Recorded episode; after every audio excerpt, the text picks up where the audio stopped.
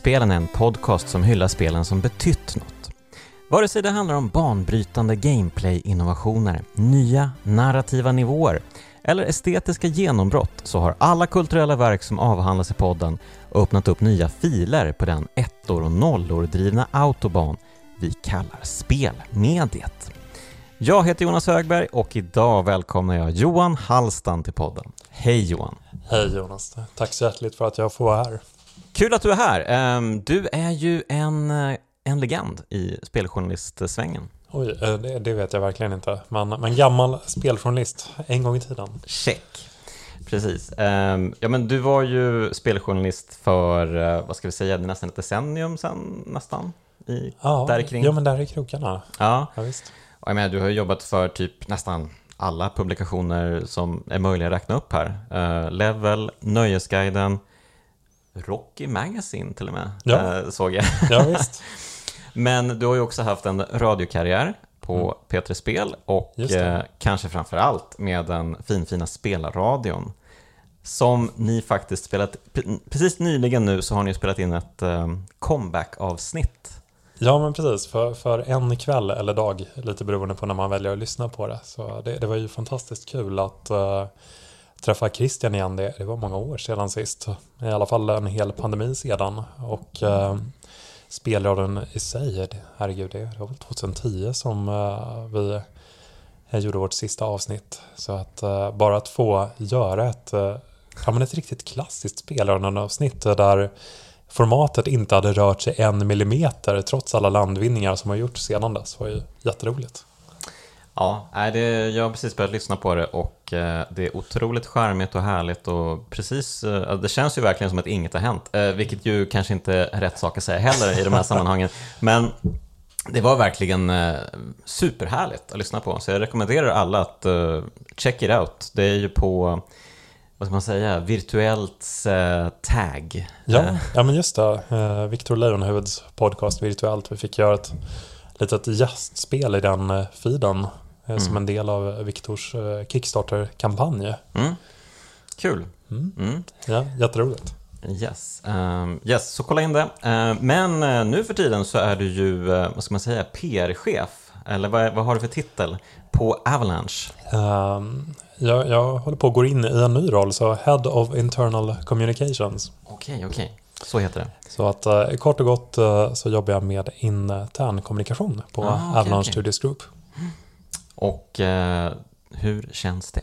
Eh, det känns eh, jätteroligt. Jag började på Avalanche eh, 2019 och eh, det har varit en, en otrolig resa sedan dess. Vi, vi har gått från, jag tror att vi var knappa 350 medarbetare när vi började till att vara nu runt 550 med kontor på fyra olika platser. Så det, det har ju varit en en enorm resa och eh, mm. jätteroligt att få en del av den och få hjälpa till med kommunikationen. Ja, eh, men eh, folket känner du ju liksom framförallt som gammal spelskribent. Vad, vad, alltså det är en dum fråga att ställa kanske, men vad minns du liksom mest när du liksom tänker tillbaka med de varmaste känslorna? Vad, vad är det du liksom återkommer till först och främst i din karriär som speljournalist?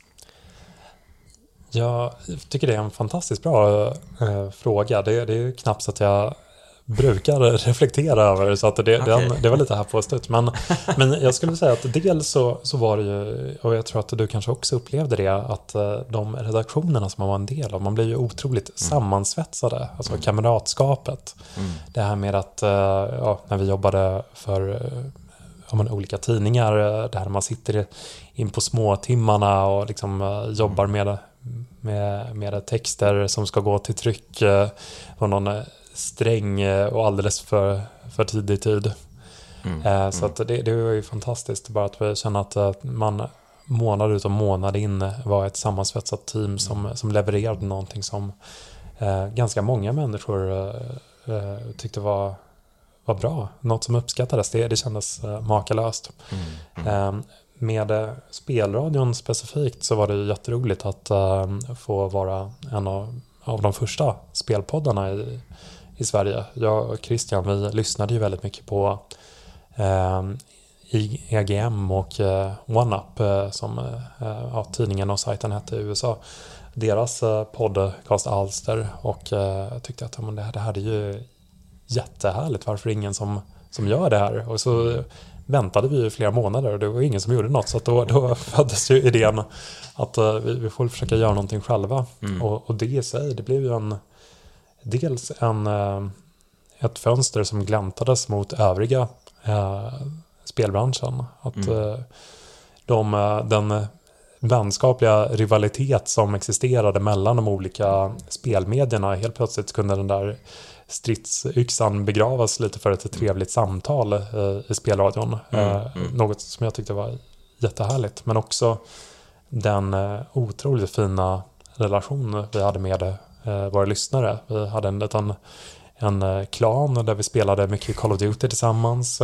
Vi gjorde en specialpodd som hette um, Ja, vi hade en podd som hette Spelradion spelklubb där vi spelade olika spel, till exempel Deus Ex eh, och lite som en bokklubb så var det fram till vissa punkter. Så att den här veckan tar vi och spelar till, ja, med risk för att spoila någonting så säger jag inte till vilken punkt, men och då var det eh, ja, man, lyssnare som gick in och delade med sig av sina upplevelser, hur de hade attackerat olika situationer och så mm. var vi några stycken som eh, diskuterade det här eh, mm. i poddsammanhang. Så att eh, just det. Den eh, lyssnarkontakten och eh, de fina relationerna som växte fram eh, under speltidningarna och spelsajterna. Det, mm. det är väl det jag tar med mig. Ja, eller, det låter ju väldigt härligt med den här bokklubben. Mm. Det är ju lite, nästan lite samma tänk eh, i kraftspelen här, um, även om det bara är just två personer som pratar då, om ja. ett spel. Men vi kanske helt enkelt ska gå in på dagens uh, bokklubbsspel, eller vad man ja. ska kalla det då. Jo, eh, vi pratade ju om ett antal olika spel som vi eh, försökte ta oss fram till vilka vi skulle prata om och eh, då landade vi på Gabriel Knight, Sins of the Fathers. Just det. Ehm, och det här är ju kanske inte ett spel som är household hos alla gamers, mm. Ehm, men det kanske borde vara det. Eh, det är ju ett eh, klassiskt Sierra-spel Um, utvecklat av, eh, ja det är ju skrivet och regisserat av den fantastiska Jane Jensen. Just det. Um, och uh, ja, det kom väl 1993 där och det finns väldigt mycket intressanta saker här i det här spelet um, som vi kommer komma in på. och, men, men, först måste jag fråga, varför vill du prata om Gabriel Knight? Det, jag, jag bollade upp uh, lite olika spel um, och uh, det efter att uh, förstås ha ja, men, lyssnat och kikat på vad som hade tagits upp tidigare. Och det, det är ju en ganska gedigen lista nu. Så att många av de här självklara titlarna framförallt så ligger ju Monk Island-serien mig otroligt varmt om hjärtat. Men den hade bockats av. Ehm, det är, en, det är en serie som berör voodoo och eh, ett annat spel som eh, också plockade upp eh, det här temat men från en helt annan vinkel. Det, det var ju Gabriel Knight. Och mm.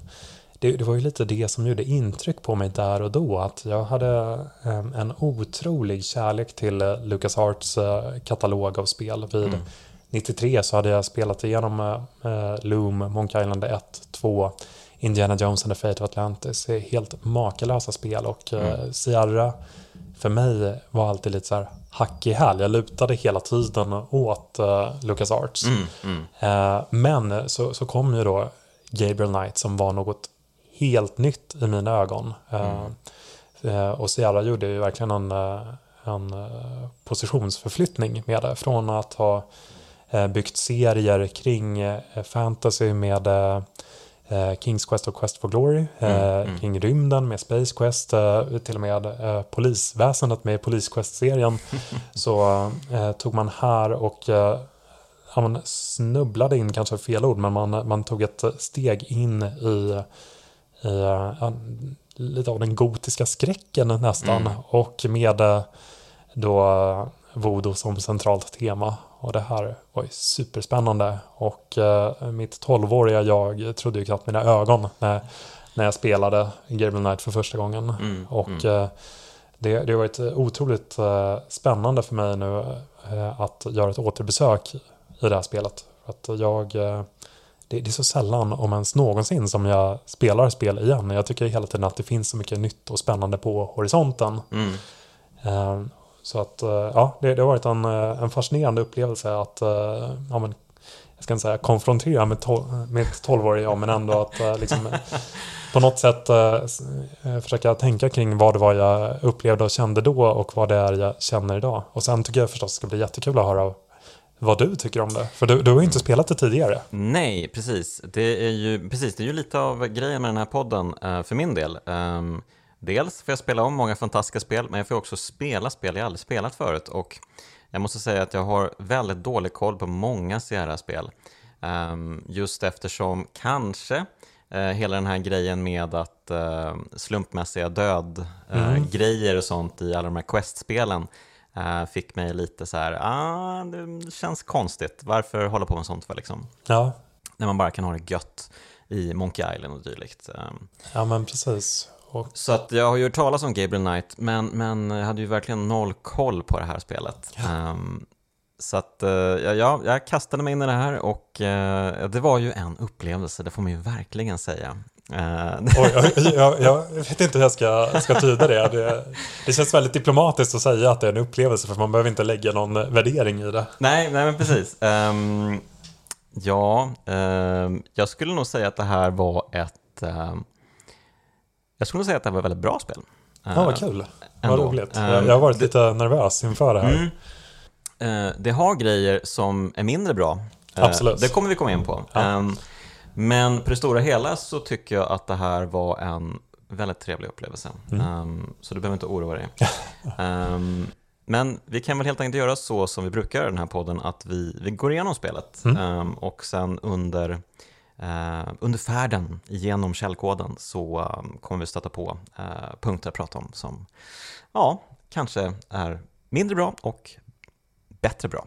Mm. Uh, så det kommer vi till. Men vi kan i alla fall börja med att ge någon sorts uh, ja, premiss för det hela. Vad, vad är Gabriel Knight för spel? Ja, hade vi befunnit oss för 10-15 år sedan då hade jag sagt att eh, Gabriel Knight är en fornlämning eh, i en genre som kallades för peka och klicka. För det, det var ju då tyvärr, eh, i, ja, det var inte riktigt 93 för då var peka och klicka-genren högaktuell och pushade verkligen tekniken framåt med diverse tekniska landvinningar. Gabriel Knight var ett spel som både lanserades på diskett och CD-ROM med in, inläst, eller på att säga, men med, med skådespelare som framförde då dialogen, vilket mm. kändes jätteexotiskt där då man hade 3D-sekvenser, eh, knappt sett eh, vid det laget. Eh, och eh, dessutom så var det en märklig hybridmix av eh, grafikstandarderna VGA och Super VGA. Så att det här, det, det var ju för en 12-åring så höll man på att trilla av stolen över bara hur maffigt det var. Um, mm. Nu, nu bara som ett sidospår så är jag ju otroligt glad att peka-klicka-genren har ju kommit mm. tillbaka. Att det finns mm. eldsjälar som fortfarande ritar i pixlar och sen är det vissa, äh, men andra, vad ska man säga, äh, spelmakare som bottnar i äh, traditionen med peka-klicka-spel. Till exempel Life is Strange-serien. Uh, uppenbara influenser av mm. vad som kom flera decennier tidigare. Men premissen för Gabriel Knight, vi befinner oss i New Orleans. Det är 1993, tror jag till och med. Jag tror att det är nutid, precis. Ja, en mm. nutid för när spelet för släpptes, ah, vilket kändes uh, väldigt så här, kittlande. Återigen, mm. vi befinner oss inte ute i rymden i Space Quest eller um, i Daventry uh, Kings Quest, utan nu är vi i New Orleans. Uh, vi gestaltar Gabriel Knight, en ägare av en eh, bokaffär mm. som eh, eh, håller på och researchar eh, arbe- ja, för en ny bok som han håller på och skriver mm. och han tar inspiration då från Ja, det är ganska kusligt. Det är voodoo-relaterade mord mm. som uh, har börjat, uh, ja, en pandemi nästan, ja. i staden. Precis. Och här någonstans tar vi vid när en eh, morgontrött Gabriel Knight stiger ut i bokaffären och möts av hans assistent Grace Nakamura. Just det. Eh, och innan, innan det händer så får vi ett fantastiskt intro till spelet Just det. också. Åh, herregud, det som, är, som är värt att prata om. Ja, verkligen. Um, dels så är det ju en helt otrolig musik till det här introt. Mm. Uh, det är ju Jane Jensens uh, man som Ja. gör musiken till spelet. Precis, Robert Holmes. Precis, eh, och han är ju jätteduktig måste jag säga. Det, Mm. det är otroligt eh, suggestivt eh, soundtrack. Och även när det, inte, när det inte görs så mycket med musiken. Det kan bara vara att de håller en ton när det ska vara någonting läskigt. Mm. När man är inne i ett rum och man känner att nu, nu händer någonting, det är någonting på G nu liksom. Då, då håller de ner bara en ton på ett piano eller en, en, en sträng eller någonting så att det liksom bara, man får ett dån liksom i, Ja. i spelet. Ehm, och sådana liksom småsaker, ty- jag blir otroligt eh, glad när man liksom har, har sån fingertoppskänsla för eh, detaljer som de har verkligen i just musiken i det här spelet. Så det är jättefint, men så är det ju också, eh, introt är ju urballat på många sätt. Ja. Det är ju en mardröm Mm. eh, som vi får se. Det är ju Gabriel Knight då som drömmer det här eh, om natten. Han har haft den här eh, mardrömmen återkommande det. väldigt länge nu. Mm. Ehm, och eh, ja, det är många sjuka grejer som händer. Han, han står ju framför en kvinna som blir bränd på bål, som förvandlas till en puma framför honom. Mm. Ehm, och sen helt plötsligt så, så får man se honom själv vara hängd från ett träd. Ehm, ja, och så händer en massa andra saker. Och, eh, men men det, det är mycket med just det här eh, väldigt abstrakta och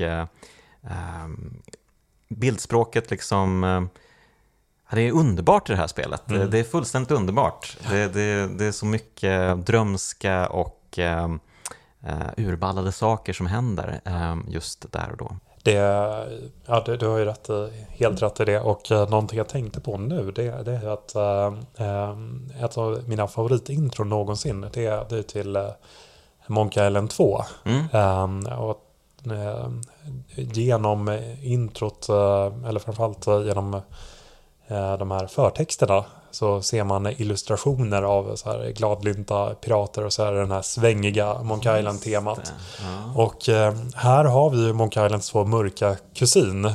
För att i introt i Gabriel Knight då får du illustrationer som hämtade ur eh, inkvisitionen. Och eh, så är det det här väldigt maffiga, mörka temat som pulserar Mm. genom. Och eh, ja, men jag är så glad att du nämnde det för att det här slår ju an eh, tonen. Och Mm. så blir det en sån otrolig kontrast när, när man då ser eh, det sömniga New Orleans vakna och liksom man slungas in i en, i en eh, spelkaraktärs vardag. Mm. Liksom man tar sin eh, kopp morgonkaffe och läser tidningen. Det, det här var ju eh, återigen någonting jag aldrig hade upplevt där när jag spelade för första gången. Det är ju inte så att liksom, hur börjar Super Marios dag? Jag har ingen aning, men här har vi Gabriel Knight.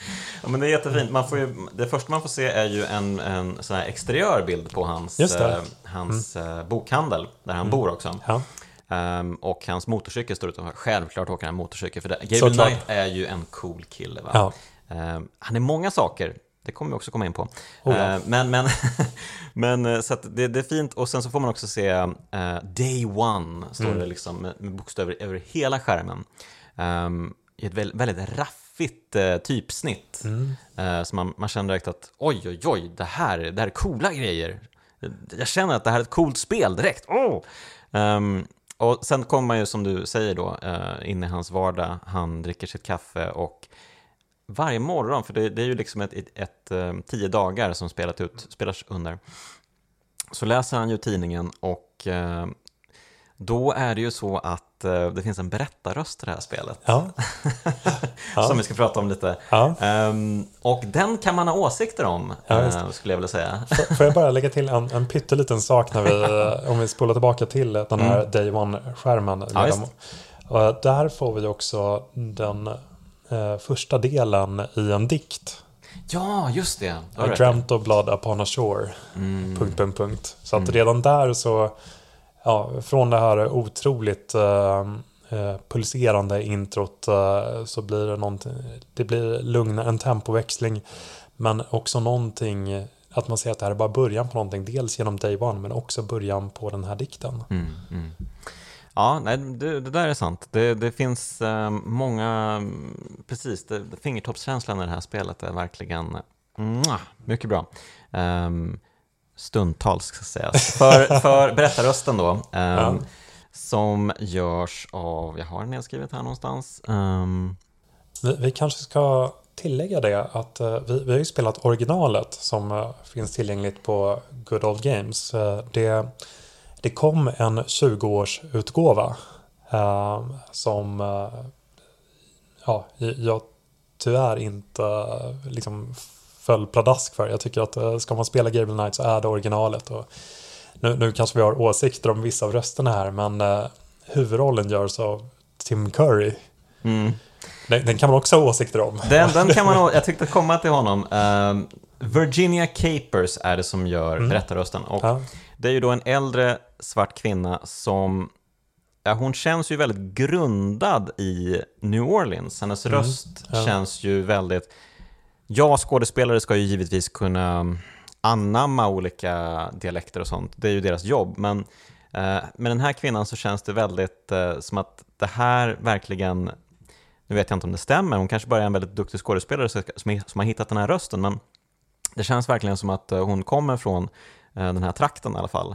Ehm, och hon har ju ett speciellt sätt att uttala saker. Det, är en otroligt speciell röst som eh, Ja, det, det, det, kan vara svårt stundtals att komma in i spelet på grund av den här berättarrösten. Ja, um, vad lustigt att du säger det. det jag, jag ehm, tycker att, jag, menar, jag undrar om det inte finns något karibiskt i den här rösten också. Ja, precis. Um, och uh, jag minns att uh, när, när jag spelade den när det begav sig så tyckte jag att han var fruktansvärd och det, det hade nog mycket mm. att göra med att um, berättarröster var något nytt för mig och här hade vi en röst som verkligen tog sig tid att läsa upp ja.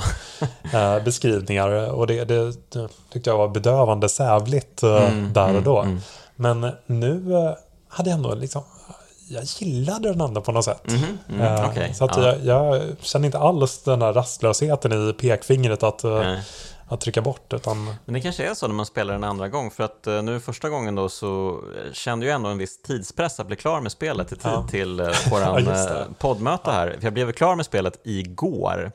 Um, så det har ändå tagit en, en stund att spela det här. Och um, Ja, det kanske kan vara på grund av henne. Man kan ju såklart eh, klicka eh, vidare och så, men det, det förstör ju även upplevelsen på så sätt. Eh, alltså berättarrösten finns ju där av en anledning. Ehm, den, den ska ju liksom sätta tonen och stämning och så. And that the murders are not associated with any genuine practitioners. Gabriel also scans the Aquarius horoscope for the day. Potential storms ahead.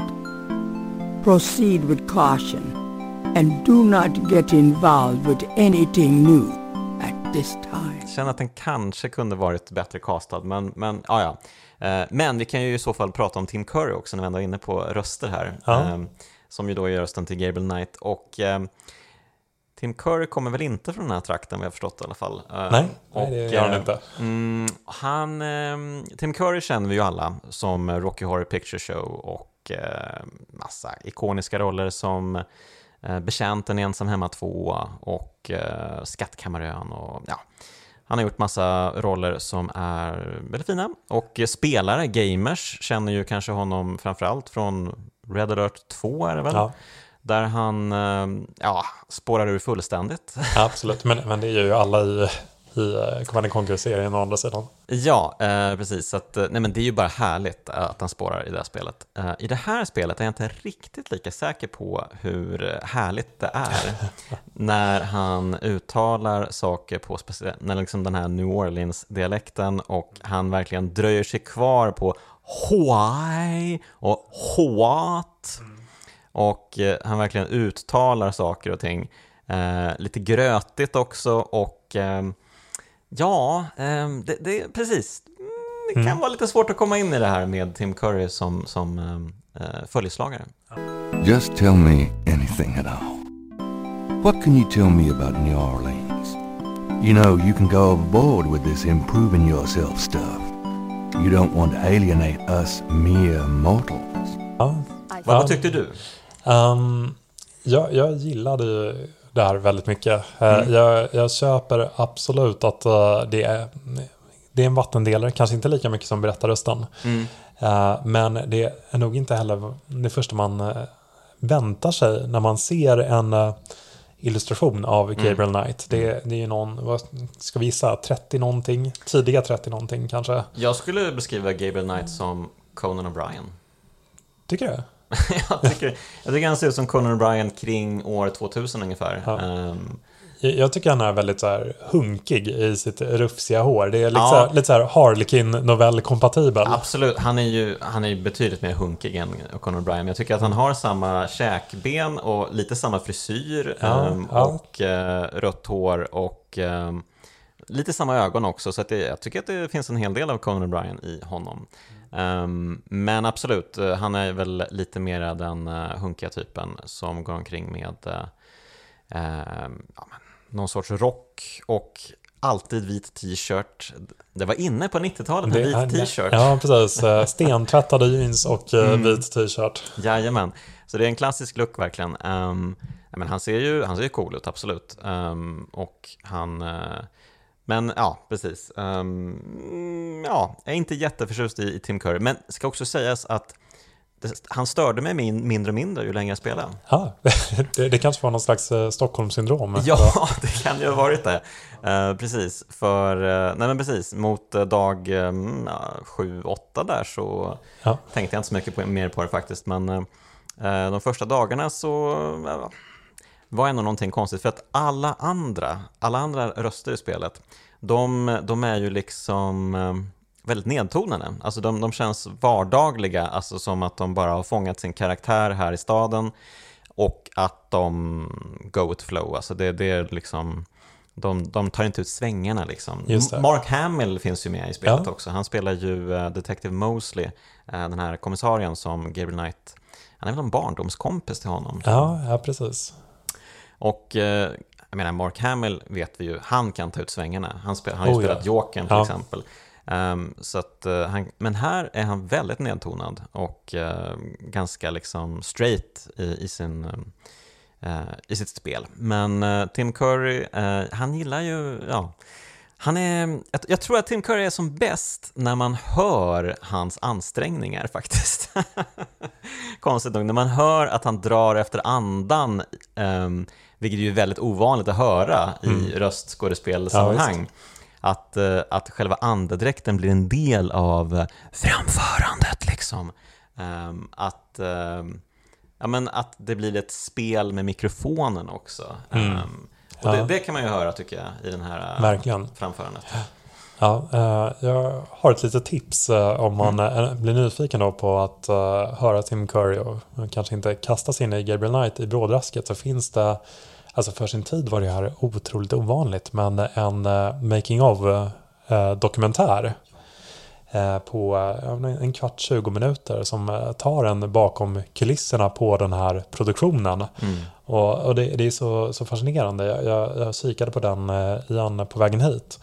Och just att eh, ja, men dels ta, hur man talar om eh, de, de tekniska landvinningarna som eh, görs med det här spelet, några av- som jag redan nämnt. Mm. Men också liksom, man, det vid en Hollywood-produktion och, ehm, och ja, det, det är jättefascinerande att slungas tillbaka till inte bara spelet utan vad som fanns däromkring Mm, 93. Precis, ja, men det målas ju verkligen upp, eh, för jag, jag har också sett den där, ehm, och eh, det målas ju verkligen upp som att det här är någonting, eh, det här är liksom äventyrsspelens framtid lite grann. Ja, Ehm, och alltså som jag förstår det så är det ju här första gången som vi har liksom Hollywood-skådisar, alltså A-list-skådisar. Eller i alla fall skådisar som någon gång har varit A-list. ja. Tim Curry och Mark Hamill var väl kanske lite på sluttande plan vid det här Ja. laget. Ehm, men, eh, och sen har vi ju eh, Michael Dorn har vi också i det här Just spelet, eh, som vi känner som Mr. Worf från Star Trek Next Generation. Ehm, han spelar ju en av skurkarna. Ehm, och ja, men han är också väldigt bra tycker jag. Ehm, och ja, men det märks ju att de har ansträngt sig verkligen med röstskådespelarna. Rent generellt tycker jag att det är en väldigt hög nivå på röstskådespeleriet. verkligen. Mm. Jag måste bara som ett pyttelitet stickspår innan vi styr tillbaka till Game Night. Apropå Tim Curry. Uh, ja. jag, jag, älskar ju Whodunit-filmer. Ja. Och Tim Curry spelar butlern i Cluedo-filmen. Åh, oh, jag har inte sett den. Och det, det låter som världens uh, lökigaste film. Och det, den är ju det på sätt och vis för att det är Cluedo. Men mm. man man gör den med en sån otroligt härlig whodunit slapstick-känsla och mm. Tim Curry är helt lysande. Han är ju född för att vara butler. Kanske inte Gabriel Knight enligt uh, somliga, men definitivt att vara en butler i Cluedo-sammanhang.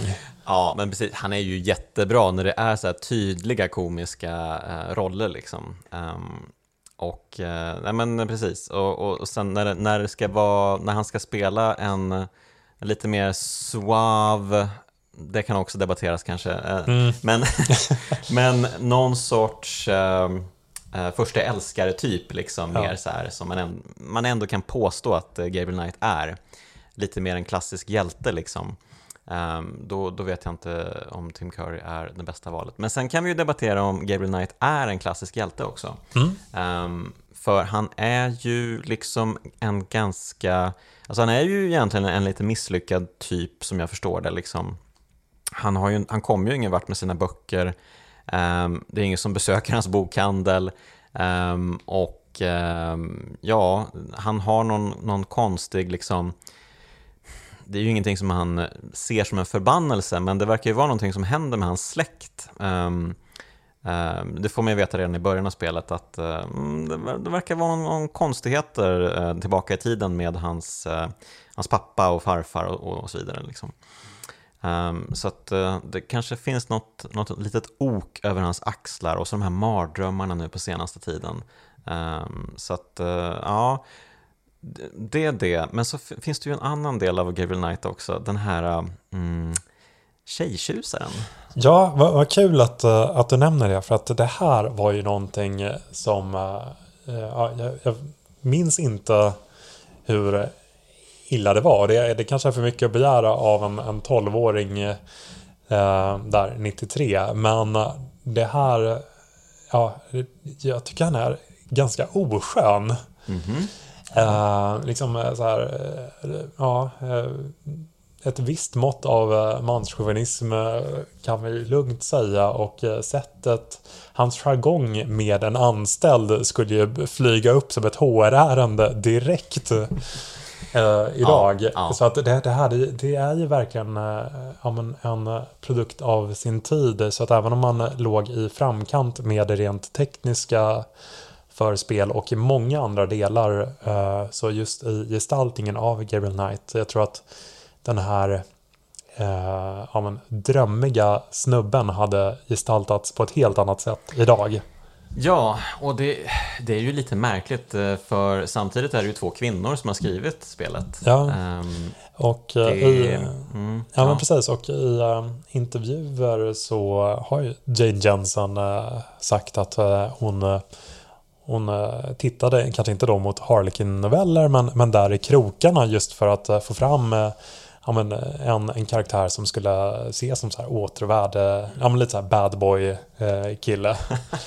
eh, så att eh, ja, enligt i alla fall Jane Jensen där och då så verkar det här vara en sån där kille som man ville vara med. Det var ju en annan tid, det var ju verkligen ja. det, 90-talet. Det, det, ser man ju bara på, det ser man ju på allt egentligen, alla filmer framförallt från mm. den tiden och eh, 80-90-talet där. Um, Sen kanske också ska lägga till, eller vi, jag vet inte om vi kommer dit, men han, mm. han gör ju något av en, en resa eh, mm. karaktärsmässigt. Så att mm. han börjar ju som en ja, men väldigt oskön, ja, men lite av så här antihjälte och det var ju en tid när, ja, men långt innan eh, Tony Soprano och eh, Walter White, antihjältar var ju inte på modet 93 i Nej. spelsammanhang. Mm. Men, men här har vi då eh, den här eh, bokaffärsföreståndaren som beter sig på ett sätt eh, mot kvinnor som är ganska motbjudande och mm. Eh, som man då som spelare också förväntas gestalta och eh, sympatisera med. Så mm. man, man sätter tröskeln här, ganska högt ja. i, från att verkligen ha grabbats tag i det här fantastiska introt så vacklar det rätt rejält i den här första interaktionen mellan Gabriel och assistenten Grace som för övrigt där jag tyckte hon är helt fantastisk. Nej, men eh, precis, Grace är ju fantastisk, eh, jag håller med. Um, hon är ju det, den, um, the sane voice, the voice of reason här verkligen. Hon, Ja. hon, eh, hon skjuter ju ner alla Gabriels, eh, vad ska vi kalla det ens, närmande. Det känns som att han bara liksom kastar ut sig eh, sexistiska repliker eh, liksom by random, näst som att han var en slumpgenerator bara liksom när han pratar med henne. How come we haven't gone out yet? I'm still waiting around for that lobotomy. As soon as I get it, I'll let you know. How old are you? Old enough to know about men like you. Ja, nej men det, det blir lite svårt att eh, liksom eh, är han en provokatör eh, i det här deras jargong. Men jag gillar att hon verkligen har skinn på näsan. Mm, eh, Och ja, men inte köper det här för fem öre. Sen, sen måste jag också säga då när man eh, dricker sitt kaffe och tittar i, eh, i tidningen. Eh, de här horoskopen är ju makalösa. Ja, ja just det. Ja, Det- precis. det- Det, det är ju det som avslutar tidningsläsandet. Ja, precis. Mm. Det, det är ju absolut inte några dussin horoskop som man kanske har snubblat över i, i dagstidningar här eller på annat håll. Utan det, det är ju så himla specifika och framförallt väldigt illavarslande horoskop. Eh, vart det lider i varje fall. Precis. Ehm, och eh, ja, man, man får ju verkligen intrycket att eh, det kommer, shit is gonna go down här. Eh, Oh ja. Och snabbt. Men precis, men, men ja, han, eh, han vet ju om de här voodoo-morden i alla fall Mm. och han håller på att undersöka dem. Det kommer ju lite så här in media res in i handlingen så här. Och, eh, men han eh, har ju då sin eh, polare på polisstationen Ja. sin gamla barndomskamrat Mosley. Ehm, Så han beger sig till polisstationen, eller ja, man kan ju göra massa olika saker såklart i vanlig ordning. Det finns ju jättemycket att utforska i New Orleans, verkligen jättemycket. Ehm, Många olika platser. Ehm, Men ja, om man vill få lite koll på läget så beger man ju sig till polisstationen. Ehm, och väl där så inser man att eh, nej, det går inte att få någon information om var det här nya mordet har begåtts någonstans. Eh, så vad gör man då, Johan? Ja, vad, vad gör man då? Och det, det är väl det här eh, Gabriel Knight har bitvis helt makalösa problem att lösa. Och eh, andra gånger så är det ja, ganska abstrakt och flummigt. Och eh, nu eh, tror jag att vi närmar oss ett pussel som är av den senare kategorin. För då eh, beger man sig eh, till eh, Union Square. Ja, precis. Den här eh, Parken. parken då, eh, där det finns... Den är ju liksom uppdelad i fyra olika skärmar. Ja. Och det finns ju, jag tror det är tre av fyra skärmar så finns det band som spelar. Mm. Det, det ska, här ska verkligen vara liksom, det här är New Orleans, okej? Här, här spelar vi musik. Fatta läget. Och här spelar vi When the Saints Go Marching In. Ja, herregud vad man är trött på den.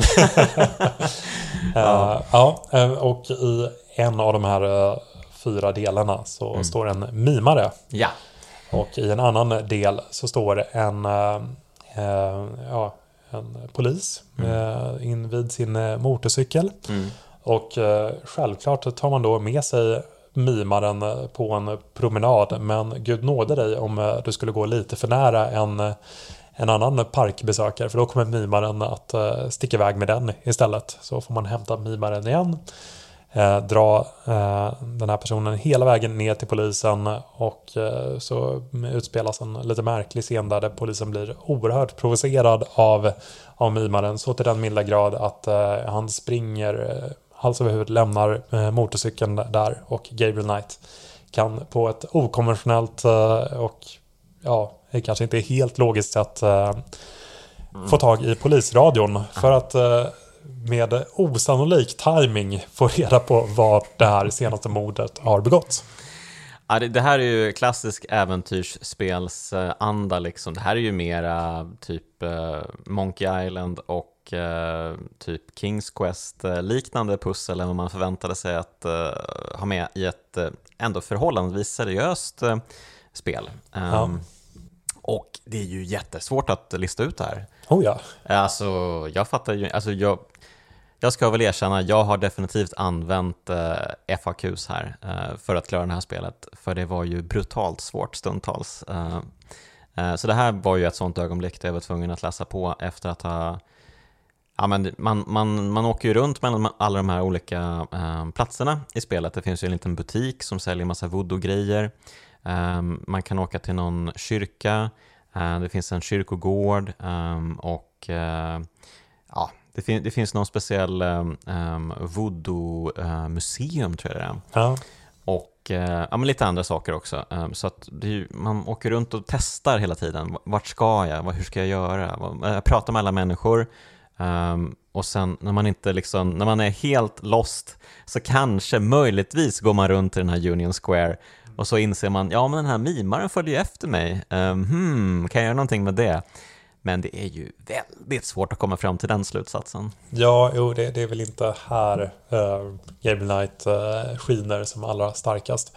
Um, jag vet inte om, om vi kommer in på det på sikt, men jag vill ändå slå lite ett slag för hur uh, otroligt uh, uh, väl eh, konstruerade de här dialogträden är. Alltså vilka fantastiska, alltså det, det, det är ju av en, av, av en helt annan värld jämfört med vad hur dialogträden såg ut i, i många av spelen där och då och även efteråt. Att eh, bara möjligheten att i princip ha, ja, per karaktär så är det väl tio olika val som man har uh, med möjlighet att verkligen grotta ner sig i ämnen. Allt från då uh, voodoo till New Orleans till respektive karaktärs Ehm, förflutna. Mm, och mm. Eh, då med eh, den här fantastiska repliken som man har att Just tell me anything at all. Och eh,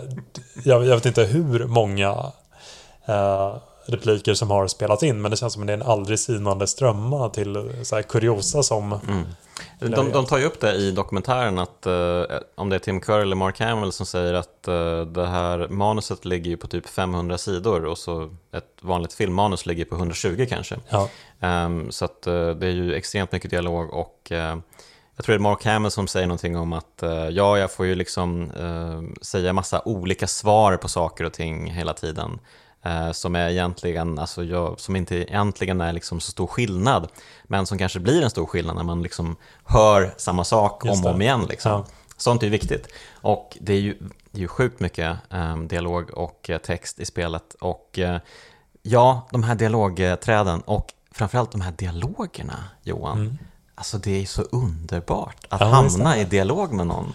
Um, det, det, är ett väldigt speciellt sätt de presenterar det på. Ja. För dels så har du Gabriel Knight uppe i det vänstra hörnet. Ja. Som tittar, inte direkt in i kameran, han är lite åt, uh, åt höger som att han tittar på en person. Men han är ändå så pass nära att titta in i kameran så att säga, eller titta in i skärmen, att man får en väldigt intim upplevelse med honom. Mm. Att man känner att han, ah, han pratar nästan med mig här. Och det, då är det ju liksom samma då för eh, motparten då, personen han pratar med, som visar sig i nedre hög, högra hörnet. Um, som tittar lite, lite åt vänster då, mot hans håll.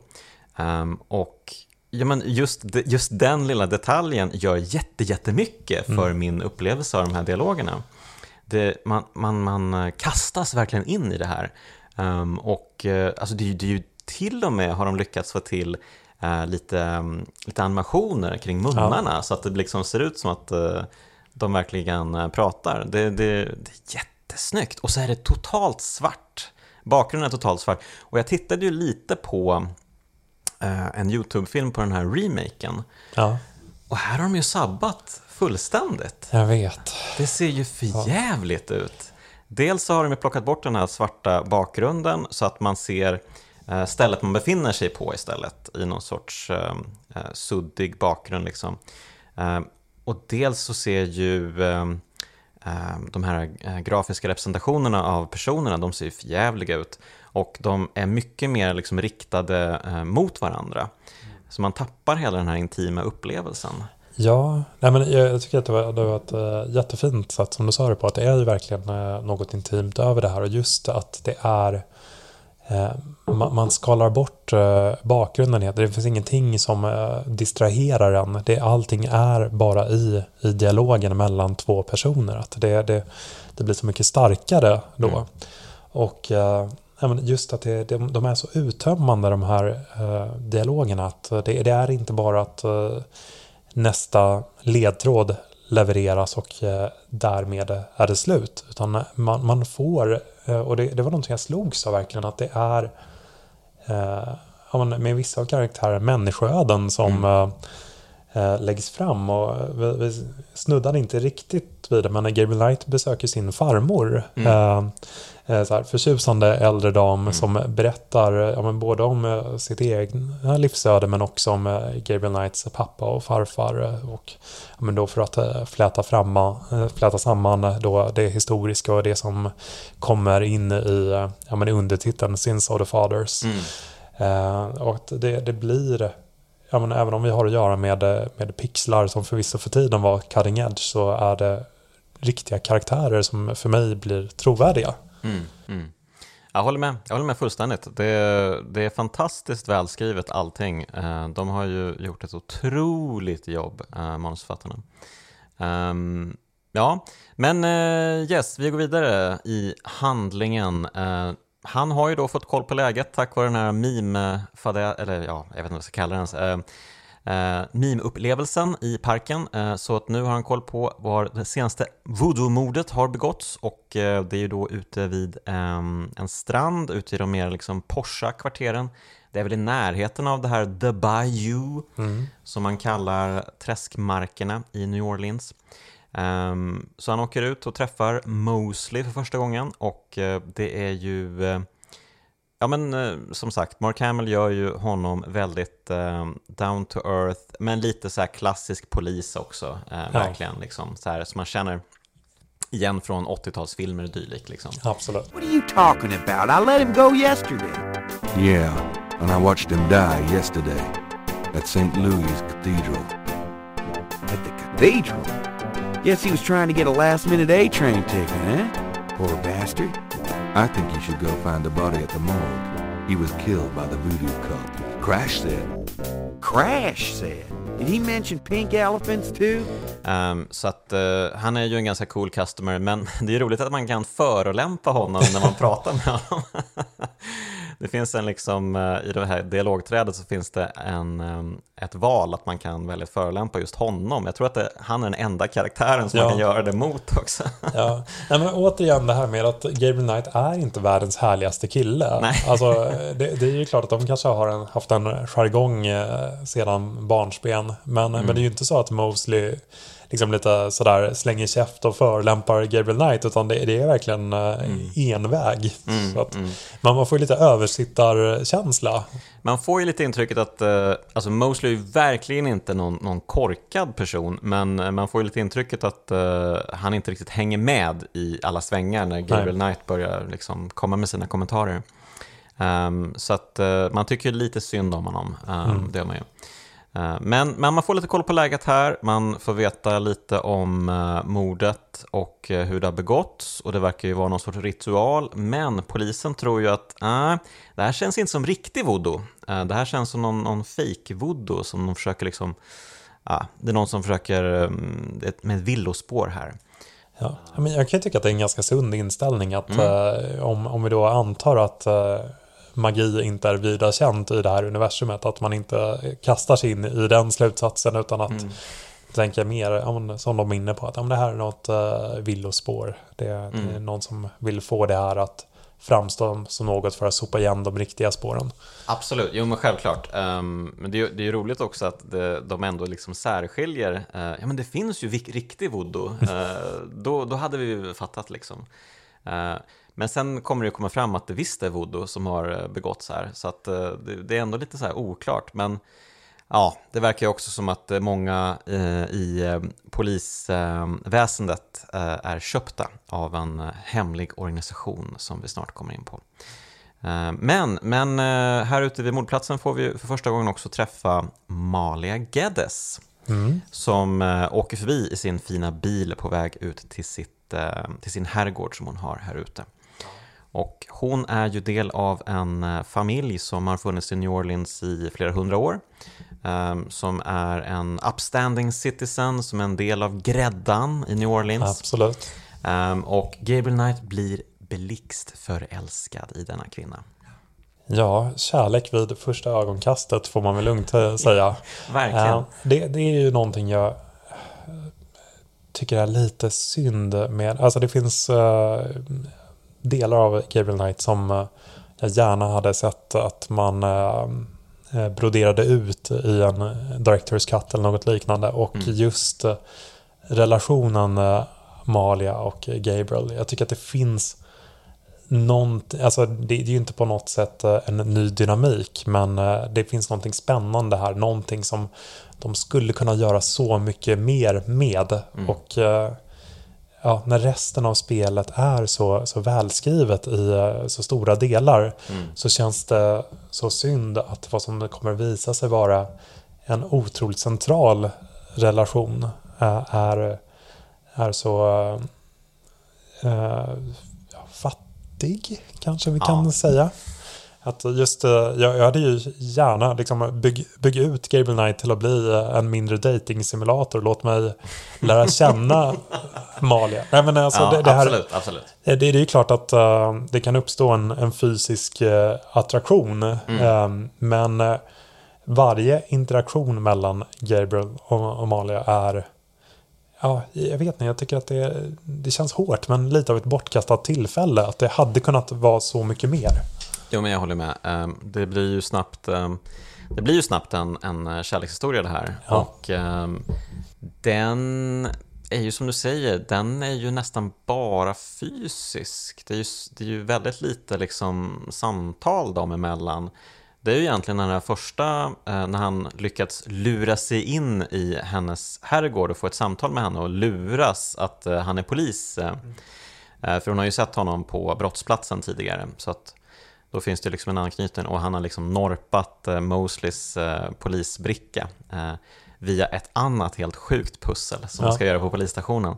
Um, ja, det kanske inte behöver gå in på det närmare, men det är många sjuka pussel i det här spelet alltså. Men eh, ja, den här situationen då, det är väl egentligen enda gången man verkligen sitter och har en riktig pratstund med henne um, i spelet. Um, och... Ja, eh, absolut. Förlåt. Nu. Ja, men precis. Um, och det, det, man får ju inte ut så mycket här heller för att man blir till slut avbruten och hon inser ju att uh, han är inte den han påstår att sig vara. Eh, du är ju ingen polis, det förstår ju jag. Och slänger ut honom Precis. efter det. Och sättet hon, hon upptäcker det, det är ju att han börjar flirta hejdlöst. Och det, det, är ju inte någonting som besvaras där och då. Så Nej. lite var hennes attraktion kommer ifrån, det, det, ett mysterium. det är ett mysterium. Ja, precis. Och det är väl lite, lite därför jag tycker att det är så synd. Alltså, två kvinnor borde väl ändå liksom kunna skriva en, en kvinnlig karaktär på ett trovärdigt sätt som förälskar sig i en man. Um, jag tycker att de har skurit bort den här delen väldigt uh, klumpigt. De borde verkligen ha liksom broderat ut det här mer. För nu blir det ju bara att hon blir fysiskt förälskad i honom. Uh, det, det, är allt jag kan se egentligen. Um, han börjar med, sina, med sin stick liksom. Mm. Som ju är oerhört tröttsam och uh, alltså verkligen in your face, jag vill ligga med dig typ. Ja. Nej men absolut, om, om eh, det hade gjorts tydligt att man bara är ute efter en fysisk relation, då mm. fine, då kan vi gå vidare därifrån. Men nu är det så himla uh, ensidigt. Mm. Uh, och uh, ja, jag, jag, tycker det är lite besynnerligt för att, ja men som sagt, vi var inne på Gabriels uh, farmor, jättevälskriven. Gabriels mm. uh, assistent Grace, fantastiskt ja, välskriven. Verkligen. Och helt plötsligt så är det då den, en av de mest centrala karaktärerna som mm. på något sätt inte riktigt får samma uppmärksamhet. Mm. Ja, hon känns ju i alla fall i början som en fem fatal liksom, som man ska akta sig lite för. Ja. Um, sådär. Men, och ja, och hon eh, blir ju otroligt mera fatal mot slutet av spelet, eh, det, det får man ju ändå säga. Um, för, ja, vi kanske inte ska gå händelserna i förväg, men uh, ja, uh, han kastas ut därifrån och sen är det, det mycket i början av spelet, eller uh, efter det här att man har träffat Malia Geddes, så är det väldigt mycket faffing about i, spelet. Jag känner att man hade kunnat klippa ganska mycket om man skulle göra den där Directors Cut-versionen. Då hade man verkligen kunnat komprimera några dagar här ehm, och kanske klippa bort lite och komma till, komma till sak lite snabbare. Ehm, för man åker ju runt till de här eh, kyrkogården och eh, tecknar ner eh, mystiska symboler. Man åker och pratar med en voodoo-expert um, som har en föreläsning där Gabriel Knight somnar. Mm. Um, och om man försöker liksom, som han även spelar in den här föreläsningen. Ja, just det. Um, och om man lyssnar på uh, inspelningen i efterhand, då får man ändå inte veta vad han säger på slutet. Det är ju lite märkligt. Så himla typiskt att han somnade med uh, fingret på rekordknappen. Eller hur, eller hur. Uh, men så, ja, det är mycket så här dechiffrerande av koder och uh, dylikt uh, som kanske tar upp lite för mycket plats, enligt mig i alla fall. Just det. Um, jag, jag gillar ju det här kyrkogårdspusslet. Mm. Det, det är ju så på att en, en krypta så äh, står det skrivet äh, med ja, en, en teckenuppsättning som, som man inte känner igen från någonstans. Det är helt klart att det här är ett meddelande, men vad det betyder, mm. det, det blir ju någonting som man luskar i. Och, och vägen dit och vad man gör med det sen, mm. den, den är lite för komplicerad och brokig. Men just det här med ja, att lansera skiffer mm. tycker jag ger en, en helt annan tyngd till uh, vad man... Alltså jag, jag säljs på det. Det blir trovärdigt mm. för världen de visar upp. Sen, sen är det ju förstås helt osannolikt att uh, man, den här nu, nu går, får vi gå händelsen efter ja, lite grann. Absolut. Ja, nej, men det, det är ju som du snuddade vid tidigare, den, en voodoo-kult eh, med eh, trådar som de drar i över egentligen alla eh, maktfaktorer i mm. New Orleans. Mm. Så att de skulle hänge sig att eh, liksom, lämna kodade meddelanden på en krypta i en kyrkogård. Det, det känns ju inte riktigt eh, rimligt. Nej. Men... Nej men verkligen, om de nu har liksom polisväsendet och rättsväsendet och antagligen borgmästaren och hela, liksom, ja. hela tjofräset i sin, i sin hand så varför ska de med alla de här kodade meddelandena till egentligen? Vad, vad... Ja, de skulle ju lika gärna kunna ha sina voodoo-ritualer mitt på torget antagligen, eh, om det nu är så Absolut. helt crazy. Ja. De, deras system för att de har ju liksom lookouts i hela staden. Mm som, folk som sitter och trummar liksom, ja. Eh, små, små meddelanden som sen trummas vidare. Det är som en, eh, vad ska vi kalla det, som när eh, native americans eh, eh, med röksignaler, att det liksom gick från en röksignal till en annan tills det kom fram till eh, lägret. Det är lite samma sak här med de här trummorna, att man trummar och så hör nästa trummare det och så går det vidare och sen så kommer det till ledningen på något sätt. Mm. Um, ja, jag vet inte. Det finns, det finns nog smartare sätt att göra det här på, känner ja. jag. Ja, nej men absolut. Det kanske inte tål att synas i sömmarna, men, men jag gillar egentligen båda de här pusslerna. Dels att dechiffrera trumsignalerna och sen mm. använda det till sin fördel, men mm. också eh, den här skriften på kryptan, att eh, det, det blir ett eh, väldigt viktigt steg att komma närmare mm. den här kulten och vad det är som försiggår. Mm. Ja, jag måste bara nämna den här voodoo-experten då som man, som man pratar ja. med um, för att dechiffrera den här koden. Um, när man ber honom berätta om sig själv så avslutar han med att avslöja att han är heterosexuell och uh, sällan har sex. Ja, det, det, det reagerade jag också på. Det, det är ju ingen annan karaktär som uh, Va, spelar ut det kortet. Ifall du vill veta så är min sexuella läggning heterosexuell och alltså, bara, va? Vad är det som ja. pågår? Ja. Mm. Mycket roligt. Mycket ja, roligt. lite otippat får jag säga. Det, det var inte så att Gabriel, om, om man hade betett sig mot den här mannen som man beter sig mot uh, flera av kvinnorna, då, Precis. då kanske det hade varit mer befogat. Ja. Att han ville markera. Ja, men det, det känns väl på något sätt eh, rimligt för karaktären. Den verkar väldigt så här um, rigid, väldigt så här um, typ klassiskt brittiskt uh, strikt och uh, liksom koll på läget och ja, och avslutningsvis så är jag heterosexuell och sådär. Ja, det, det är ingenting vi behöver gå in på. Nej. Jag har sällan sex och, ja, och så vidare. Mm. Ja, men så det, det, det, finns små guldkorn ändå som liksom kommer fram för att dialogerna är ju jätte, jättebra men det finns små absurdheter som liksom dyker upp då och då som är liksom mm, så bra. Och det här är ett sånt ögonblick tycker jag. Ja, sen, sen måste jag slå ett slag för uh, Dr. John. Alltså, ja. fantastisk röst. Mm. Det är uh, ägaren av uh, Voodoo-museet. Outtömlig källa till allt voodoo och mer därtill ska det visa sig. Mm. Precis. Um, han har ju ormar och uh, läbbigheter i det här museet. Um, Precis. Och det, det för oss in lite grann. Jag, jag vill bara snudda vid uh, mm. den här brottsplatsundersökningen som man gör. Det, det visar sig att polisen dessvärre är helt inkompetent. Mm. Uh, de, de förmår väl att flytta, eller ja, det är väl inte ens de som flyttar på kroppen, men de kan ta bilder på kroppen. Och här är det ju en ganska grafisk bild som visas med eh, ett offer som har sitt hjärta utslitet i, eh, helt i VGAs 256 färger.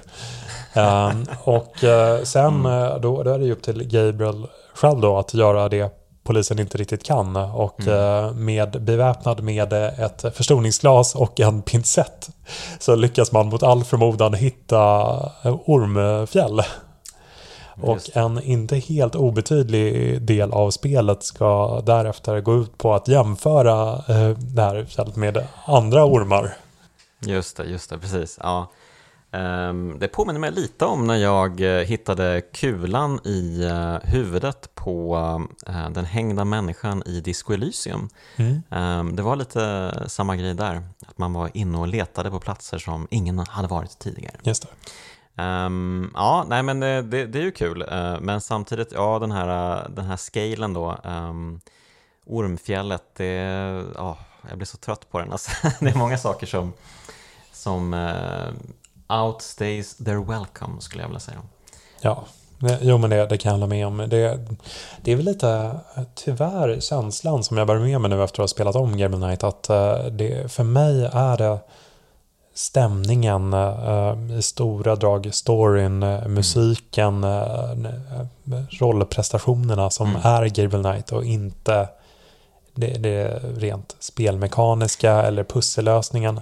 Mm. Och det, det, var så fascinerande att lyssna på Jane Jensen i den här dokumentären. Mm. Mm. där hon nämner att ja, men vi, vi har fått feedback om att i tidigare spel så har det varit lite för lätt att uh, navigera. Mm. Uh, så därför har vi kastat in fler ikoner för hur man ska interagera med miljöerna. Och det, det, är en sån otrolig kontrast till där vi befinner oss idag. Att de här verben som vi hade i LucasArts eh, tidiga spel, eh, mm. de, de är ju som borta och eh, mycket görs bara med en, ett enda musklick. Mm, mm. Men här har vi ju liksom åtta olika ikoner att gå igenom där det finns två för att bara konversera. Ja, precis. Man kan, man kan välja att fråga om något och man kan välja att bara prata rent generellt. Just det. Man bara kom igen, vad är detta? Varför? Um, så att, uh, ja precis, det rent spelmekaniska, ja, det, det lämnar en del uh, övrigt att önska, så är det ju verkligen. Um, men, men storymässigt så är det ju, det är ju en väldigt stark story måste jag säga. Um, det hade ju lätt kunnat bli en film det här känner jag. Absolut. Det är ju en, ett av få spel som man faktiskt känner, gör en film. Det hade funkat jättebra tror jag. Ja, um, Ja, men eh, jag, jag hade nog velat se en, en miniserie tror jag. Verkligen för att de här, jag kanske inte tar dialogerna rakt av, men att verkligen lära känna eh, karaktärerna. Mm, mm. Eh, och jag tycker att, uh, nu, nu kanske vi båda låter lite hårda, eller jag, känner att jag vill ändå ta, ta spelet lite i försvar. För att mm, mm. även om det inte alltid är eh, glasklart med vad man ska göra eller att få en, en dag att eh, ta slut eh, och eh, påbörja en annan så, eh, så gillar jag verkligen progressionen i, i storyn och hur, hur man dels börjar Gabriels eh, mardrömmar eh, bli eh, ännu starkare. Det är, det är pusselbitar som läggs och broderas ut mm. mer i takt med att uh, man blir varse om vad det som försiggår mm. både i stan och mer om ens egna förflutna. Mm. Men, men också hur faran som man svävar i blir allt mer påtaglig och en en morgon, nu, nu kanske jag går händelserna förväg ja, igen. Ja, men då, då vaknar man ju upp eh, och eh, så är det en ytterst obehaglig person som liksom bara står och stirrar in genom fönstret på bokaffären. yes. um, Eh, och, och mm. liksom rör sig inte en millimeter. Och mm. eh, en annan morgon då har det ju skett eh, ett ritualmord förvisso. Mm. En, en kyckling mm. som liksom ligger och sprattlar eh, med, med, sina sista krafter. Så att, mm. Ja, det är riktigt, eh, riktigt läbbigt stundtals. Faktum är ja, det är ett ganska skrämmande spel stundtals. Um, om man spelar med, med släkt, lampa och hörlurar så Ja, faktiskt. Stundtals blir man, får man lite kalla kårar. Så är det mm. faktiskt. Trots att det är ett gammalt spel där grafiken kanske inte är superimponerande just Eh, själva spelgrafiken, den är ju inte den roligaste. Den ser lite, lite halvsuddig nästan och den är liksom, ja, sådär. Men samtidigt så finns det ju andra element då som vi har varit inne på. Det, finns ju så många olika, det finns ju dels 3D-element som när man, uh, det är väl varje gång när man börjar man, man får ju något, 3D-motorn går ju in på hans eh, butik i en speciell liksom, ja. sekvens uh, som ser ju lite taffligt ut idag, men på den tiden måste det sett supercoolt ut att se eh, den där liksom kamerarörelsen eh, ja, i spelet. Liksom. Verkligen. Och sen är det ju superhäftigt hur de använder serierutor mm. i spelet. Um, det blir ju, eh, framförallt det senare i spelet, då blir det ju några riktigt coola sekvenser som man bara wow, det här hade ju kunnat vara um, typ Alan Moore som gjort liksom. Ja, men det är fantastiskt fina verkligen. Och hur man... Eh, dels hur, hur serierutorna är uppbyggda. Att det mm. är inte ja, kvadrater utan eh, det är varje ruta. Eh, skepnaden av den tjänar ett syfte att berätta mm. den här sekvensen mm. som aldrig blir längre än en skärm heller. Just det. Ja. Jag, jag har en favorit, vi kommer komma in på det mot slutet här, men, men vi kan väl um, gå vidare här. Han, han får ju ett, eh, ett booty call av uh, Malia. Hon dyker ju upp då Just uh, hemma hos uh, Gabriel.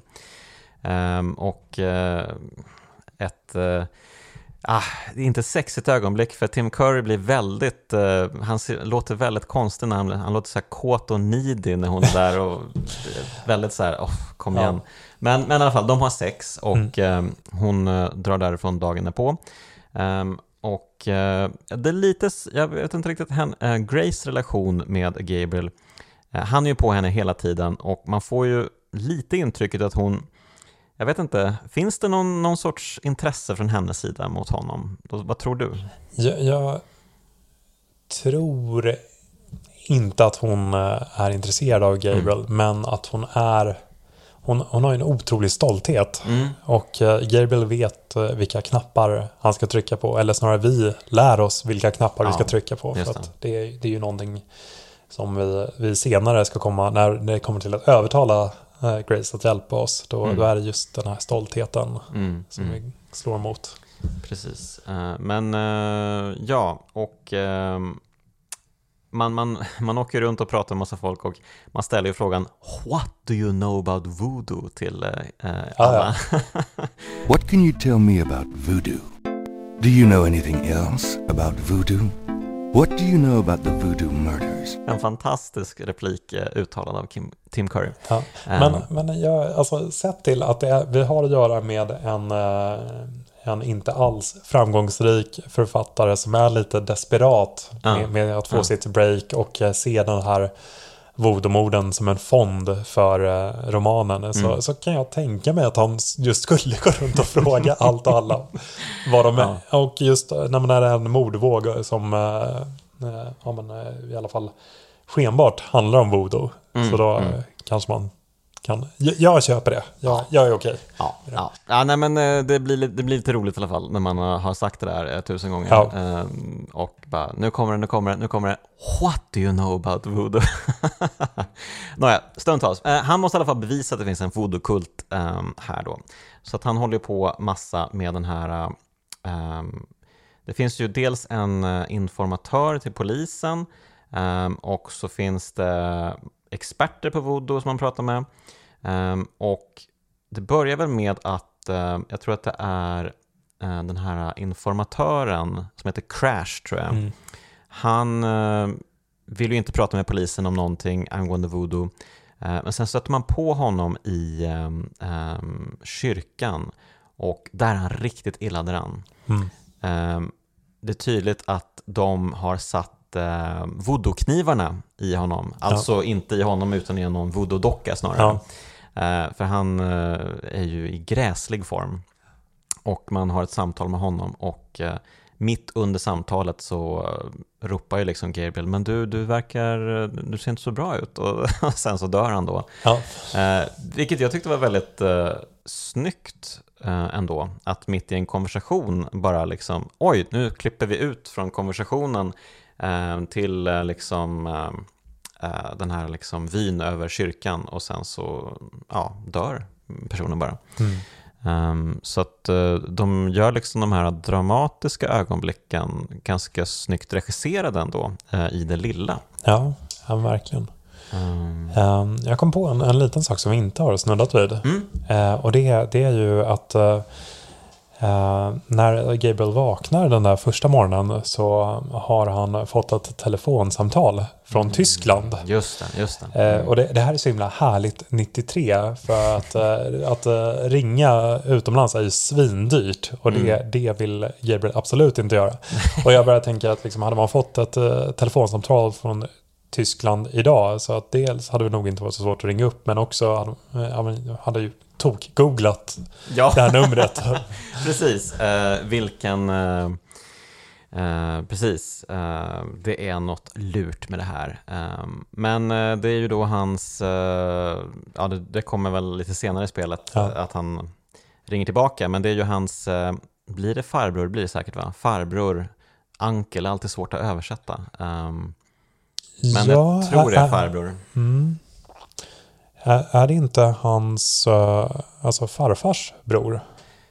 Så pass var det ju. Just det, för han är ju väldigt gammal Ja, karaktär. eh, Wolfgang. Wolfgang Ritter. Ja. Ehm, och eh, ja, han bor ju då i ett, eh, ett, ja, ett vampyrslott någonstans i eh, Östeuropa, får man väl an- Eller var det Tyskland? Det, det är Tyskland. Det var Tyskland. Eh, Jag, jag tror att de eh, var noga med att poängtera att det är Västtyskland som eh, de befinner sig Okej, i. ett vampyrslott i Västtyskland. Okej. Ehm, men det är ett, eh, ett fantastiskt eh, slott. Men eh, mer om det senare, för att eh, nu så har vi då ändå de här händelserna. Eh, det händer en del eh, kring dag, vad blir det, fem, sex någonting. Dels dör ju Crash och kort därpå så dör ju även Professor Hartridge, den här eh, Ja, mannen som eh, gärna vill berätta om sin sexualitet för Gabriel Knight. Han dör ju då på samma sätt som Crash. det. Av magkramper och ja, det är någonting hemskt, väldigt eh, eteriskt och mystiskt som händer honom. Ehm, så att, eh, ja, nu, nu, nu är det fara och färde och eh, polisen lägger ju ner utredningen för att, eh, ja, vi förstår ju senare att de, de vill ju inte utreda det här för att de är ju mm, styrda av den här organisationen. Men Detective Mosley, han är minsann inte en av dem, utan han går undercover för Mm. att ta reda på sanningen. Ehm, och man stöter ju på honom, nu vet jag inte exakt eh, i vilken ordning det blir nu, men man stöter ju på honom på den här kyrkogården i ett eh, valv är det väl. Eh, vad kallar man de här liksom, gravarna som de har? Uh, ja, nej, men, jättebra fråga. Det, det, är ju familjekryptor. Uh, Kryptor säger vi säkert, ja. Mm. Uh, och i den flådigaste kryptan mm. där ja, grav, är det gravar i en krypta? Det, det är ju någon slags bårhusmodell ja, som, som de har. Ja, det är väldigt speciellt. Men det var, precis, det, det, fick man ju reda på i något av de här samtalen man har med någon att uh, det antagligen är för att det är så mycket översvämningar i ja. New Orleans. Annars om man grävde ner folk i marken så hade de bara flutit upp igen all, på grund av alla översvämningar. Så istället så har de då kryptor uh, där man håller. Ja. och det, det, det, är också en sån här liten men underbar detalj att, att det finns en, en dialog som förklarar mm. varför New Orleans kyrkogård ser ut som den gör. ja, det är fantastiskt. Um, yes, men här stöter man på um, sin vän Mosley och han verkar ju vara död. Um, man blir nedklubbad, men man hittar också i det här uh, kaoset uh, hans plånbok, uh, Detective Mosley. Uh, vilket gör att man känner sig lite mer stursk sen när man senare i spelet då um, beger sig ut på en utflykt. Uh, men innan det händer så går ju Gabriel Knight undercover också. Mm. Och uh, beger sig ut i The Bayou. Yeah. För att um, leta reda på den här kulten och uh, ja, men helt enkelt vara med när de har en ritual. Mm. Och vad händer då? Ja, eh, det, det, här är ju en, en eh, jätteintressant eh, vad ska man säga, händelseförloppet som har fört en hit. Det har ju dels varit att klottra på kryptor med det här skiffret som mm. man har lyckats avkoda. Man har skaffat sig en vansinnigt stor alligatormask. Man har fått Grace att ta fram sina färger. Hon eh, är ju lagd åt det artistiska och rita en orm på en. Mm, så att det, mm. det, är många steg som har fört den eh, ut i träskmarkerna och eh, till den här ritualen. Mm.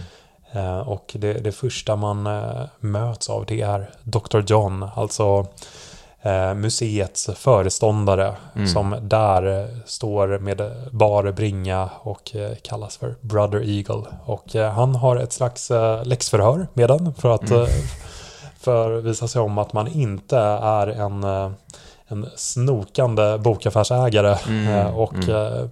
ja, med, med darrande hand på Eh, på musen så lyckas man välja rätt svar då och eh, blir vittne till en, en ja, jag inte, spektakulär och skrämmande ritual. Mm. Eh, som utspelar sig över en, en, rad av de här panelerna, serietidningspanelerna. Mm. Yes, och det visar sig då att uh, översteprästinnan, um, det är ju då Malia Geddy, uh, och det hade man ju kanske listat ut uh, sen hon dök upp typ, att ja. uh, that's bad news.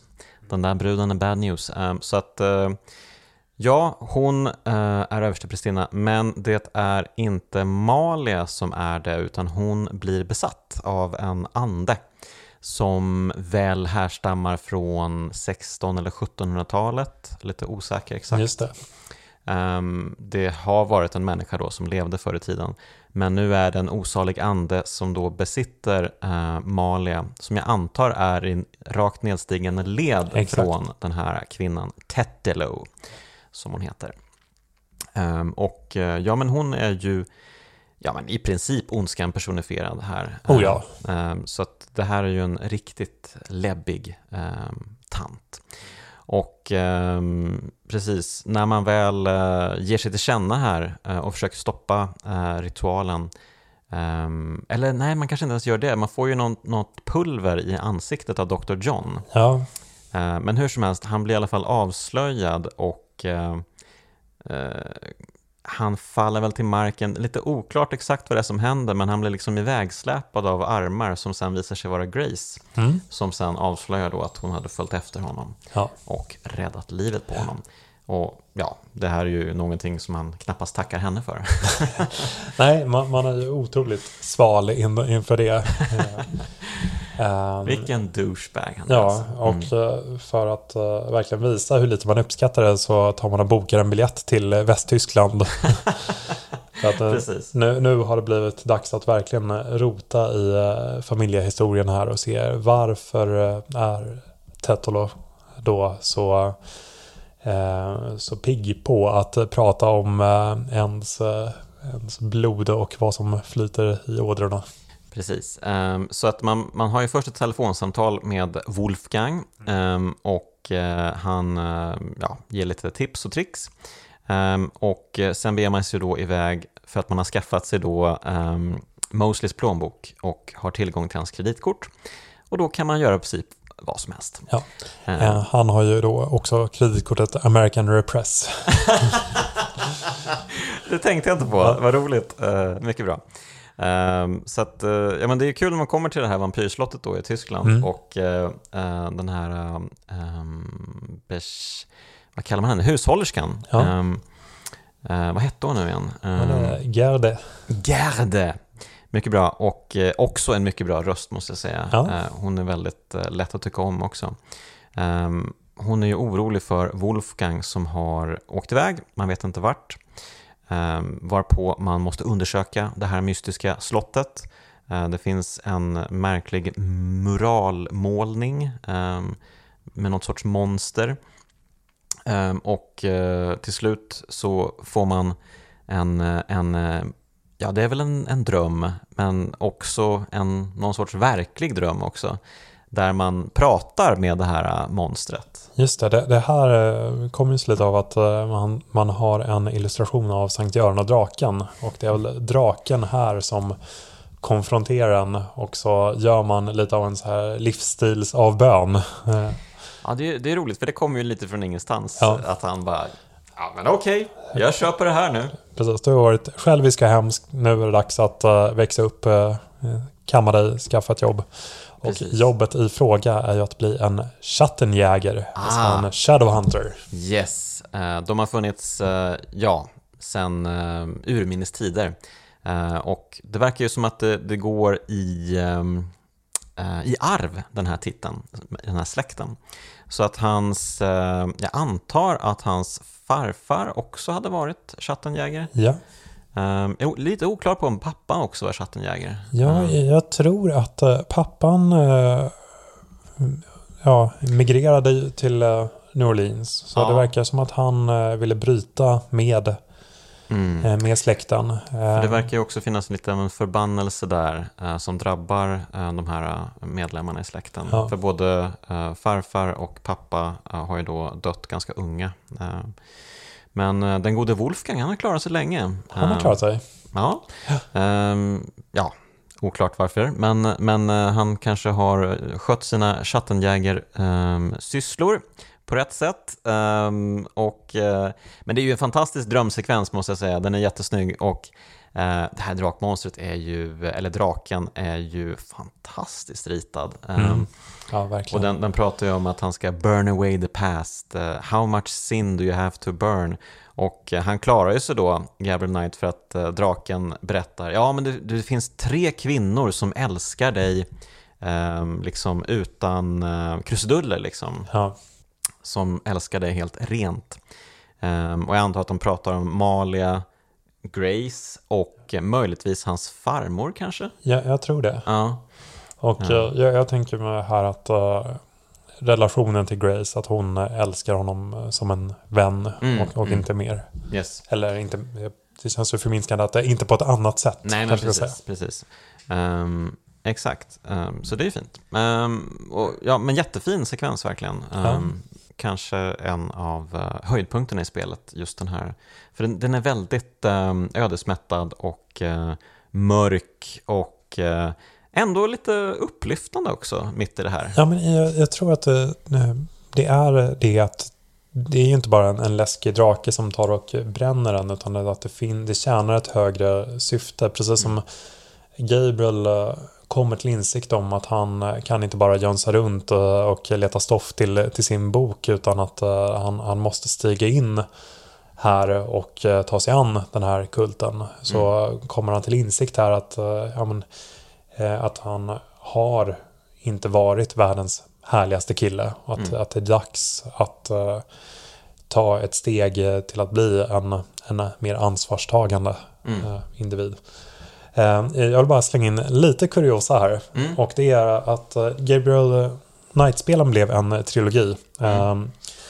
Um, och det andra spelet utspelar sig i Tyskland där man är i det här slottet. Mm. Då är det en fråga om Eh, varulvar som härjar i trakten. Åh, oh, låter härligt. Ja, och, och det, en, också en så här lite kuriosa det är att uh, Gabriel Knight är väl en av få spelserier där varje ny del har har uh, tagit sig uttryck av en teknisk landvinning. Mm. Så att det andra spelet är ett av ytterst få uh, FMV-spel som är riktigt bra. Aha. Och det tredje spelet, då tog man serien in i 3D. Okej, okay. um, okay. men som jag har förstått det, tredje spelet verkar vara sämst i serien.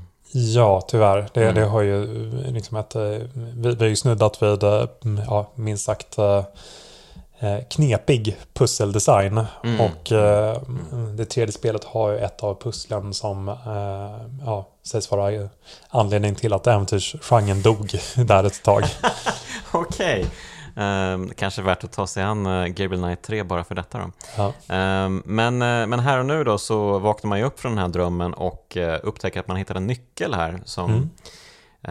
ja, helt plötsligt finns en nyckel i rummet där han sovit som öppnar en dörr och in till biblioteket där man får läsa en massa böcker. Ja, hör och häpna, det är det som händer i bibliotek. Det är inte några så här lönngångar, liksom, ta tag i den här eh, misstänksamma bokpermen och vips så är du i, i några katakomber. Utan här är det mm, ren research som mm, ska göras. Jajamän. Och det är, det är så lustigt att liksom hela den dagen i spelet går det åt till att vandra, eh, eller man vankar avan mellan bokhyllor. Mm, mm. Och ja, och man lägger väl ihop eh, ett och ett och inser till slut att uh, Wolfgang har ju begett sig till Benin, tror jag det är, ja. i Afrika för att hitta Tetelos kvarlevor som ja. han tror ska finnas där. Um, och uh, enligt Wolfgang då så är det enda sättet de kan stoppa Tetelo, det är att utföra en ritual med hennes kvarlevor. Ja. Så Ja, Gabriel Knight uh, beger sig ner, pratar med Gerde och uh, säger att uh, jajamän, uh, vi drar till, eller jag drar dit. Hon blir jätteglad. Ja, Wolfgang, du räddar honom nu. jag tar ditt kreditkort och bokar en resa till dig. Mm. Det här kreditkortet är fantastiskt, jättebra. Ja, det är, man, man tycker oerhört synd om stackars Mosley som kommer få den där räkningen. Men, men det är väl ja, tjusningen och gisslet med just kreditkort. Mm. Så att eh, ja, dag nio då, den spenderas i Benin eh, där man eh, kör fram till någon sorts begravningsplats, tror jag det är. Det är ju mm. liksom nere under jord lite grann, tunnlar och sånt. Mm. Och ja, det är lite halvlätt att gå vilse här och så. Men, men ja, förr eller senare då så stöter man ju på Wolfgang Mm. Man är ju ansatt av monster här. Ja, ja men det, det, här är väl en av sekvenserna som skvallrar lite om att vi har att göra med ett Sierra-spel där mm. det faktiskt är möjligt uh, att dö. Mm. Annars är, man ganska förskonad från, från den risken i Gabriel Knight. Uh, där, där döden kommer plötsligt och uh, inte sällan orättvist i många tidigare Sierra-spel. Så mm. ja, men jag, jag, tycker ändå att det, det är fint att det inte är den här eh, quicksave-kavalkaden som, mm. som det annars hade kunnat vara. För mm. då, då helt plötsligt man, man rycks ur storyn på ett sånt hemskt sätt att mm. eh, man blir varse, okej okay, men eh, jag pallar nog inte att spela eh, om de här tio minuterna så save, save, save. Um, men, men det man har fått reda på eh, tidigare och någonting som eh, har bäring på som komma skall det, det är att den här gravplatsen att det, det är två cirklar. Mm. En, en yttre och en inre och innan de här um, ja, det, det, är ju nästan zombies eh, ja, vaknar till liv. De ser väldigt zombielika ut. Ja, så har man eh, ja, det är inte något särskilt finessrikt pussel där man går runt och flyttar på stenplattor. Men till slut så får man man öppnar en passage någonstans. De här monstren kommer till liv och börjar sträcka sig efter en. Jag vet inte om du hade oturen att åka dit det hade jag. Oh ja, det, det, är ju en ganska grafisk sekvens också när man blir nedbrottad och uh, hur de sliter upp uh, Gabriels innanmäte. Mm. Men Wolfgang gör ju entré på ett sånt otroligt coolt sätt. han, han framstår ju verkligen som den här klassiska vampyrjägaren, vad heter han? Uh, Van Helsing. Van Helsing, ja. Det är ju verkligen Van Helsing inkarnerad ja. verkligen. Jag, jag, älskar ju det där att han bara dyker upp från ingenstans när, när det ser som mörkast ut så, ja, men, så här, ja, men, lite så här metaforiskt kommer han med en fackla och mm slår undan eh, zombierna. Eh, musiken eh, liksom pumpar upp för nu är det action och adrenalin. Mm. Och så säger han Gabriel Knight, I presume. Ja. Supercool. ja, eh, så att han säger åt honom att eh, man, man, man, man sänker väl ner en dörr där. Ehm, så att han, det, det, är så roligt när dörren sänks ner också. Han, han kastar sig verkligen som eh, Eh, som en superhjälte liksom precis under den här eh, fallande liksom eh, stendörren. Ja, nej men han är ju så sjukt rutinerad. Han har gjort det här hur många gånger som helst förut. Ja. ja, men han är ju stencool och man får ju prata med honom, men bara lite, lite grann. För att han har ju bråttom. Han tar ingen skit den här killen. Ja. Om man säger någonting typ, berätta om dig själv. Jag tänker inte berätta om mig själv. Vi har ju saker att göra här. Bara viktiga saker för att fråga om. Och det, det är någonting jag verkligen gillar och någonting som ska visa sig bli bitterljuvt. Eh, att mm. Wolfgang, eh, dels otroligt cool, äntligen eh, får man länken till sitt förflutna. Han, han säger ju inte bara liksom, det som är angeläget för vad som ska ske här och nu utan också hintar om att ja, men när vi är utom fara då, då kommer vi kunna prata om det här. Och det du, du antyder är ju att det händer något ganska hemskt nu. Ehm, det är ju så att eh, de kommer fram till eh, den här ritualstenen ehm, av något slag som har ett litet hål i mitten eh, och Wolfgang vet ju vad som behövs. Vi behöver ett människooffer, ett hjärta måste sänkas ner i det här hålet för att ritualen ska kunna liksom gå igång så att säga. Så han ber Gabriel Knight, ja men det ligger ju ett monster, för monstren har ju liksom slutat fungera nu. Mm. De har gjort um, ja, de har helt enkelt sett till att de eh, eh, tappat sin eh, återuppståndna form så att de ligger ju bara som lelösa kroppar på marken. Så att han ber Gabriel Knight att gå en skärm bort. Ja. Mycket bra, för man förstår ju, man förstår ju nästan direkt vad det är som kommer hända här. så att eh, han går bort och Gabriel Knight gör sig redo att karva ut hjärtat från det här monstret. Och här har vi det den coolaste seriesekvensen mm. i hela spelet. Det här är ju magiskt bra alltså. Så otroligt jävla bra. Så Gabriel Knight, han börjar med i en ruta att skära ut hjärtat. Nästa ruta så får vi se splatter. Det är ju Wolfgang. Ja. Eh, det är nästan som att de vore liksom länkade som att monstret och Wolfgang vore en och samma. Ja. Fast antagligen då så är det väl helt enkelt så att Wolfgang offrar sig själv och skär ut sitt eget hjärta, antar jag. Är, man vet inte riktigt exakt mm. hur det ligger till här. Det är också bra. Um, och sen är det ytterligare rutor när Gabriel Knight inser att nej, vad är det som pågår? Ja. Och uh, ja, så har ju då Wolfgang offrat sig och uh, hans eget hjärta har uh, fallit ner i det här hålet. Ja. ja. Eh, otrolig scen, återigen, med, med så få rutor så kommunicerar man så, så otroligt mycket. Mm. Um, och, äh, men, eh, som sagt, eh, det, det är eh, hemskt för att eh, här har vi då återföreningen med världens coolaste gubbe som mm. liksom sitter inne på alla svaren som man, frågorna som har kretsat i ens medvetande under de här dagarna. Eh, smått. Och eh, det är så plötsligt. Mm. Det är... Ja, nej, det är hemskt, hemskt verkligen. Man älskar ju Wolfgang. Eh, på så kort tid har han gjort otroligt stort intryck verkligen. Som sagt, han är ju verkligen the embodiment av Van Helsing liksom och ja, man vill ju bara hänga med honom eh, Ja. konstant. Men eh, nej, man får honom i ungefär fem minuter och sen, sen är det klart. Precis. Ehm, ja, men eh, ja, han beger ju sig då ehm, tillbaka till New Orleans nu. Precis, nu är han ju beväpnad också med familjens eh, talisman som har gått förlorad. Den som är källan till eh, i alla fall en betydande del av en eh, Schattenjägers eh, krafter för att eh, stävja eh, mörkrets makter. Mm. Yes, och den här ska komma väl till pass när han då tar sig an den här voodoo-organisationen på Ja. den sista dagen, dag 10 i New Orleans.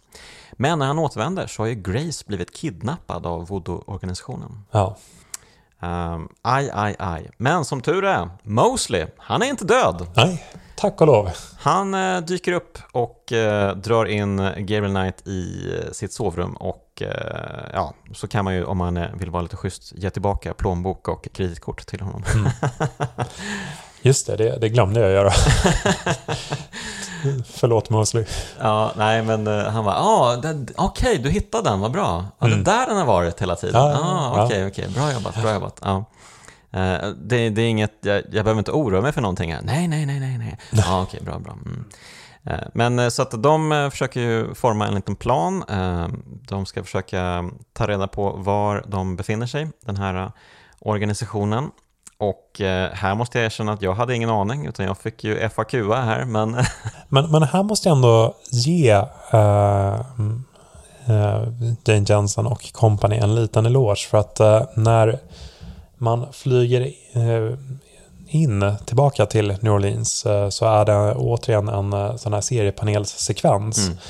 där Gabriel tittar ut genom rutan och då när man flyger över Union Square så ser man de två ringarna som man känner igen från Afrika.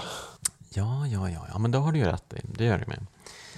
Okej, ja men okej, okej. Ehm, att, äh, det, det är en ledtråd, absolut. Ja. Mm. Ehm, men eh, ja, man, man, eh, man delar ju på sig. Um, Mosley beger ju sig till, eh, eller ja, han, jag vet inte vart han beger sig. Han, han ska göra sin grej helt enkelt. Men han be, begär ju också att man använder en spårare som man använt tidigare i spelet när man försökte infiltrera um, voodoo-organisationen ute i The Bayou.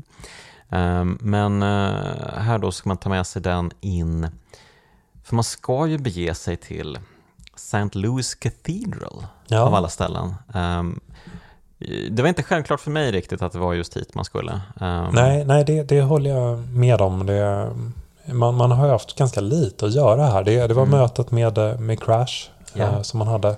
Yes. Eh, och eh, sen ska man ju till en eh, samling avlägsna pixlar som är biktbåset. Och där har Mm. man inte haft så mycket att göra heller. Nej, precis. Eh, så att ja, det är lite, lite luddigt får jag säga. Mm. Och, Det, det finns säkert någon ledtråd någonstans som man pratar med en karaktär som man typ inte pratar med på tusen år. Vem vet? Men, eh, men här var jag verkligen tvungen att FAQa för jag hade ingen aning. Eh, Men ja, man ska in i biktbåset och här kan man då använda en speciell spak man har med sig. Ja. Eh, Någon snake rod tror jag det heter. Och helt enkelt, det finns ett hål här som man kan liksom stoppa in den i. ja. Och så förvandlas biktbåset då till en hiss.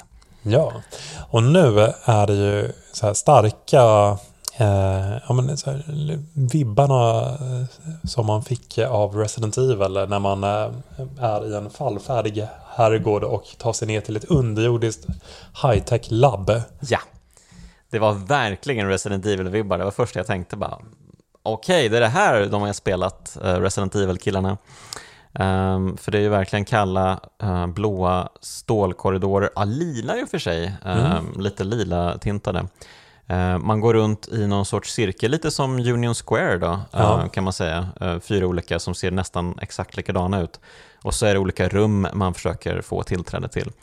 Eh, inte helt eh, klockren design här kanske, just eh, spelmässigt. Man blir lite förvirrad av allting. Ja, jo men det, det håller jag med om. I, I mitten av cirkeln så är det ett, ett rum för eh, förmodligen eh, hemska och bestialiska eh, ritualer. Mm. Och eh, det, det jag tycker jag håller med om att det är förvirrande. Det jag tycker att man gör snyggt med det här. Det är att eh, visa på bredden av eh, den här organisationens eh, eh, ja, men, vart tentaklerna sträcker sig. Mm. Så att dels så går man in i ett rum med ofantligt mycket stålar. Mm.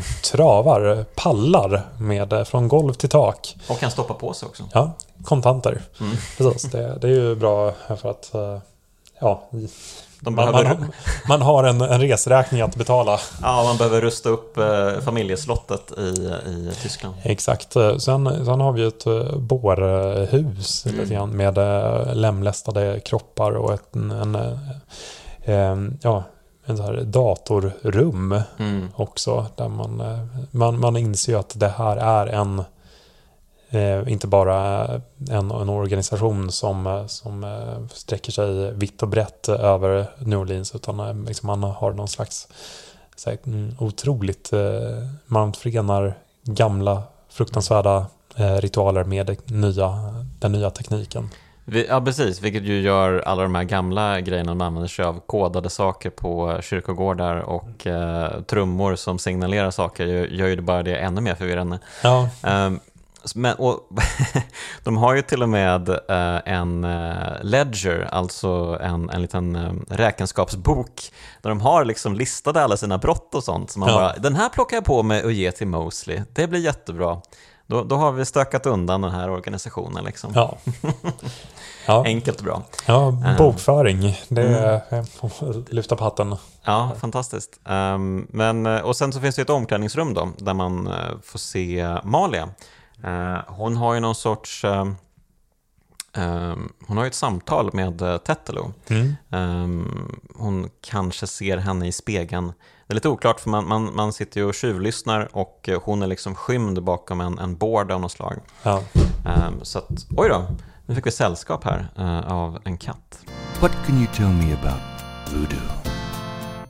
It sounds as though you have learned much during your investigation in New Orleans. Perhaps you will fill me in when we have a chance to sit down and talk. Ja, um, men, men hon, det är ju tydligt att hon, eh, in, hon är inte med på noterna, uh, Malia. Um, hon eh, vill ju ut från den här hemska förbannelsen och uh, andebesittningen, men uh, det verkar inte finnas någon återvändo för henne, säger Tetelo. Och sen hittar man ju då till slut också Grace. Och eh, då dyker Mosley upp Ja. och eh, de formar en liten plan. Nu är det dags för ritualen.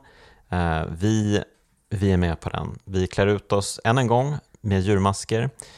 Grace låtsas vara medvetslös ehm, och nu ska vi sätta dit dem. Och vad händer då? Ja, nu, nu går vi ju in i eh, verkligen den, den sista akten. Mm. Och eh, ehm, mot eh, den innersta cirkelns mitt eh, där ritualen är i full gång. Eh, Dr. John bär in Grace och placerar henne på eh, altaret. Eh, och eh, vi, fasar ju för vad som eh, komma skall. För vi har ju sett eh, Wolfgang och eh, vad, vad då som krävdes för att aktivera ett sånt här altare. Mm.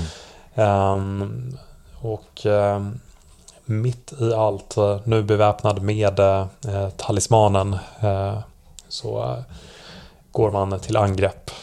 Mm. Precis, Eh, man, man kastar ju verkligen av sig hela sin doning och står där i vit t-shirt och Ja. visar sig på styvelinan. Eh, nu, nu är det slut på det roliga här liksom. Så det blir ju, först och främst blir det väl en, en ehm, Alltså Dr. John anfaller ju och jag, jag älskar att uh, Tetelo skriker alltså “Get them, Dr. John”. Ja, Eh, ja, och, och vad händer sen? ja men, eh, och eh, så har vi Mosley beväpnad, kanske inte till tänderna, men eh, tillräckligt för att sänka Dr. John. Eh, han, han blir skjuten rakt av. Yes, ja, det är lite snöpligt slut för en eh, ganska fin skurk ändå kan man tycka, men, eh, men det händer mycket här. Och, eh, men Tetelo är inte lika lätt att avvärja. Jag tror att Mosley till och med avfyrar ett skott mot henne, men att det typ inte fäster. Just det. Och eh, nu, nu är det talismanen som får göra sitt. Eh, och under det här dramatiska klimaxet så öppnar sig eh, själva marken. Och eh, eh, Tetelo, eller Malia, faller ner. Mm. Eh, men inte värre än att eh, Gabriel kastar sig mot henne. Mm. Och eh, sträcker ut en arm. Men det är inte Malia, utan Tetelo. Mm. Som börjar hugga Gabriel i armen. Allt för att det det ska vara så långt ifrån ett lyckligt slut som möjligt mm. för de tu. Just det, och, eh, men så återfår väl Malia kontrollen en kort stund och eh, lyckas, ja men hon säger helt enkelt till Gabriel att du måste släppa taget, det, ja. det finns bara ett slut på det här. Um, så hon faller till sin död här i skrevan. Mm. Och eh, därifrån blir det ett skarpt klipp till, eh, ja men Gabriel och Grace eh, står och eh, pratar lite. Pratar ut om de senaste händelserna. Vi får veta att Grace, eh, hon ska ju egentligen iväg och plugga, har ju varit tanken. Hon är ju här på sommarlov i New Orleans och har hjälpt till, eh, ja. har jag förstått det som i alla fall. Eh, men nu säger hon, nej men det kanske ändå, det är bättre att jag, jag hjälper dig i fortsättningen som din assistent och sådär. Så att jag hänger med till eh, Tyskland. Ja. Ja, och, ja. och så slutar det väl någon, någon sorts lyckligt slut ändå.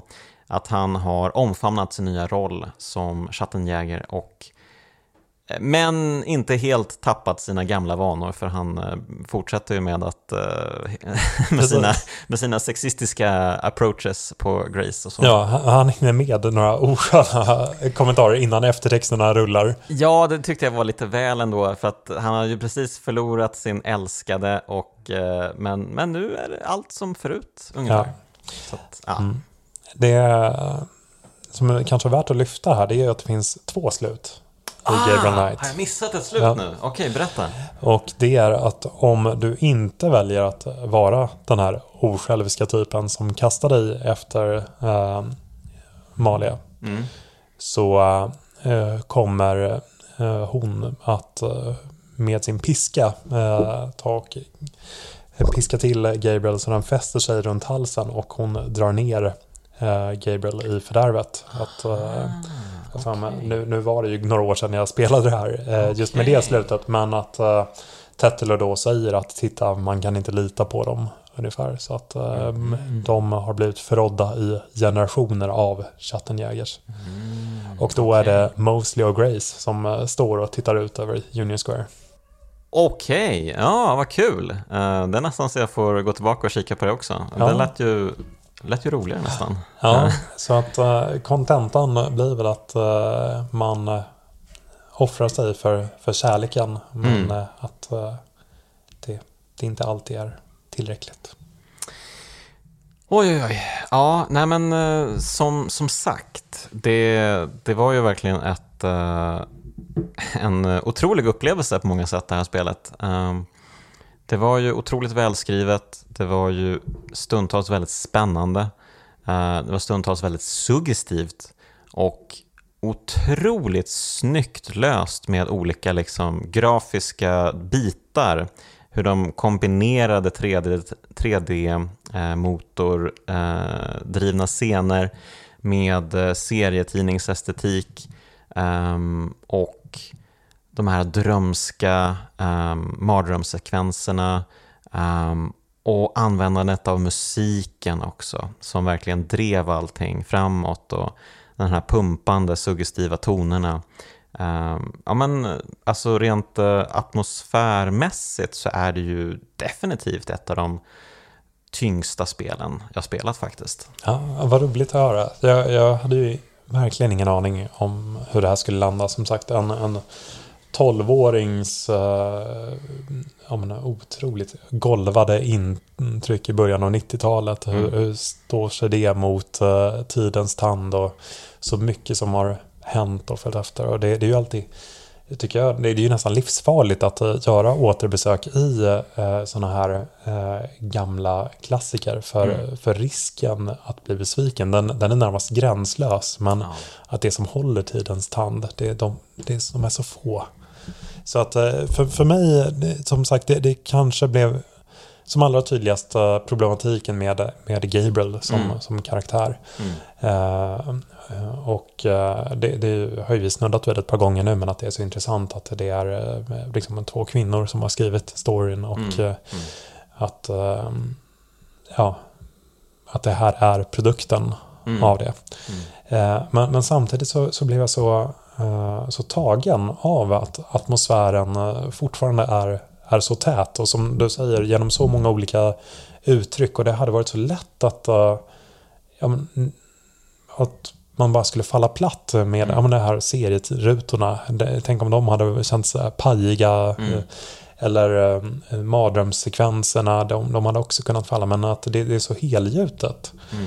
Och uh, till och med det jag nämnde i början med den här dikten. Mm. Att tonträffen i den också, hur den kavlas ut eh, liksom för varje ny dag. Att det, det är så, så imponerande och det är från en, en, eh, en speldesigner som Jane Jensen, hon hade jobbat med Roberta Williams på Kings Quest 6 innan så att hon var ju inte någon veteran på mm. något sätt. Och i den här dokumentären så det, det, är så lustigt om man jämför med utvecklingscyklerna eh, som, som man jobbar med nu med att spel tar ja, 3 till 5 år mm. eh, ofta.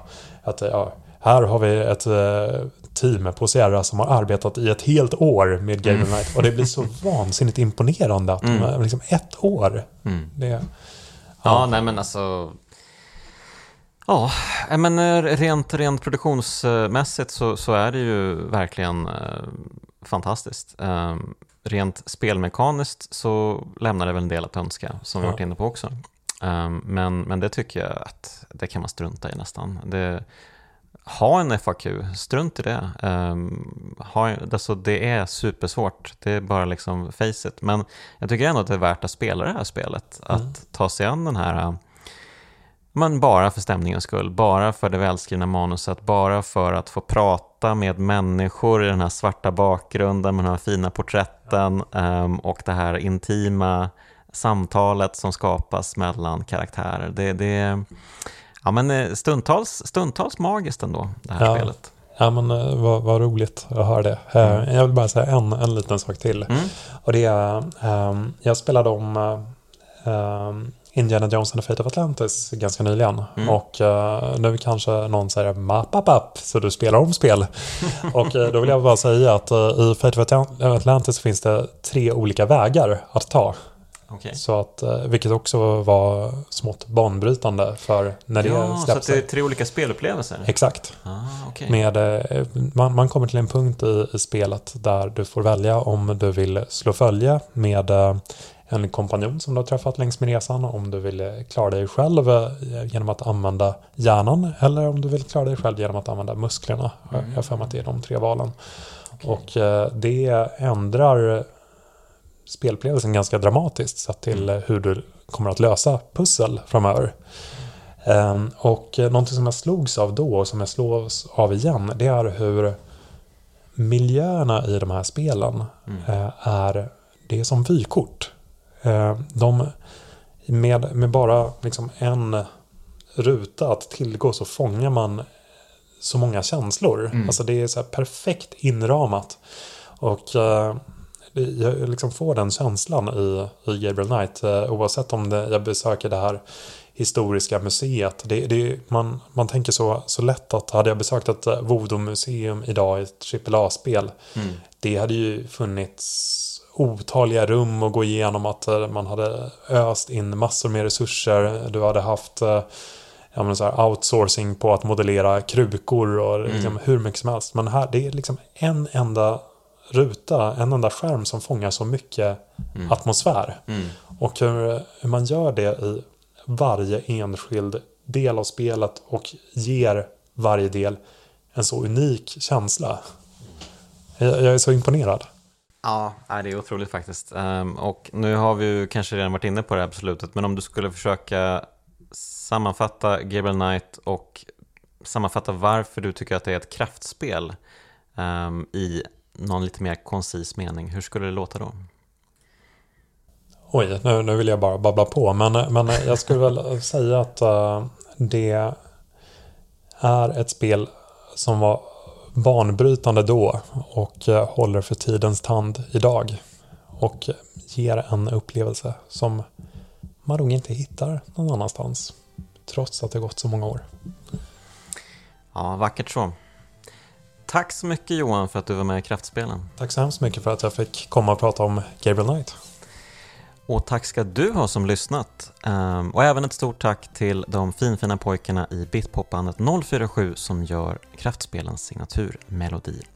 Om du vill kontakta Kraftspelen kan du göra det via kraftspelen gmail.com ehm, Ja, och så kan du även följa oss på Twitter, Facebook och Instagram. Det är bara att söka på Kraftspelen. Hörni, vi hörs igen nästa vecka.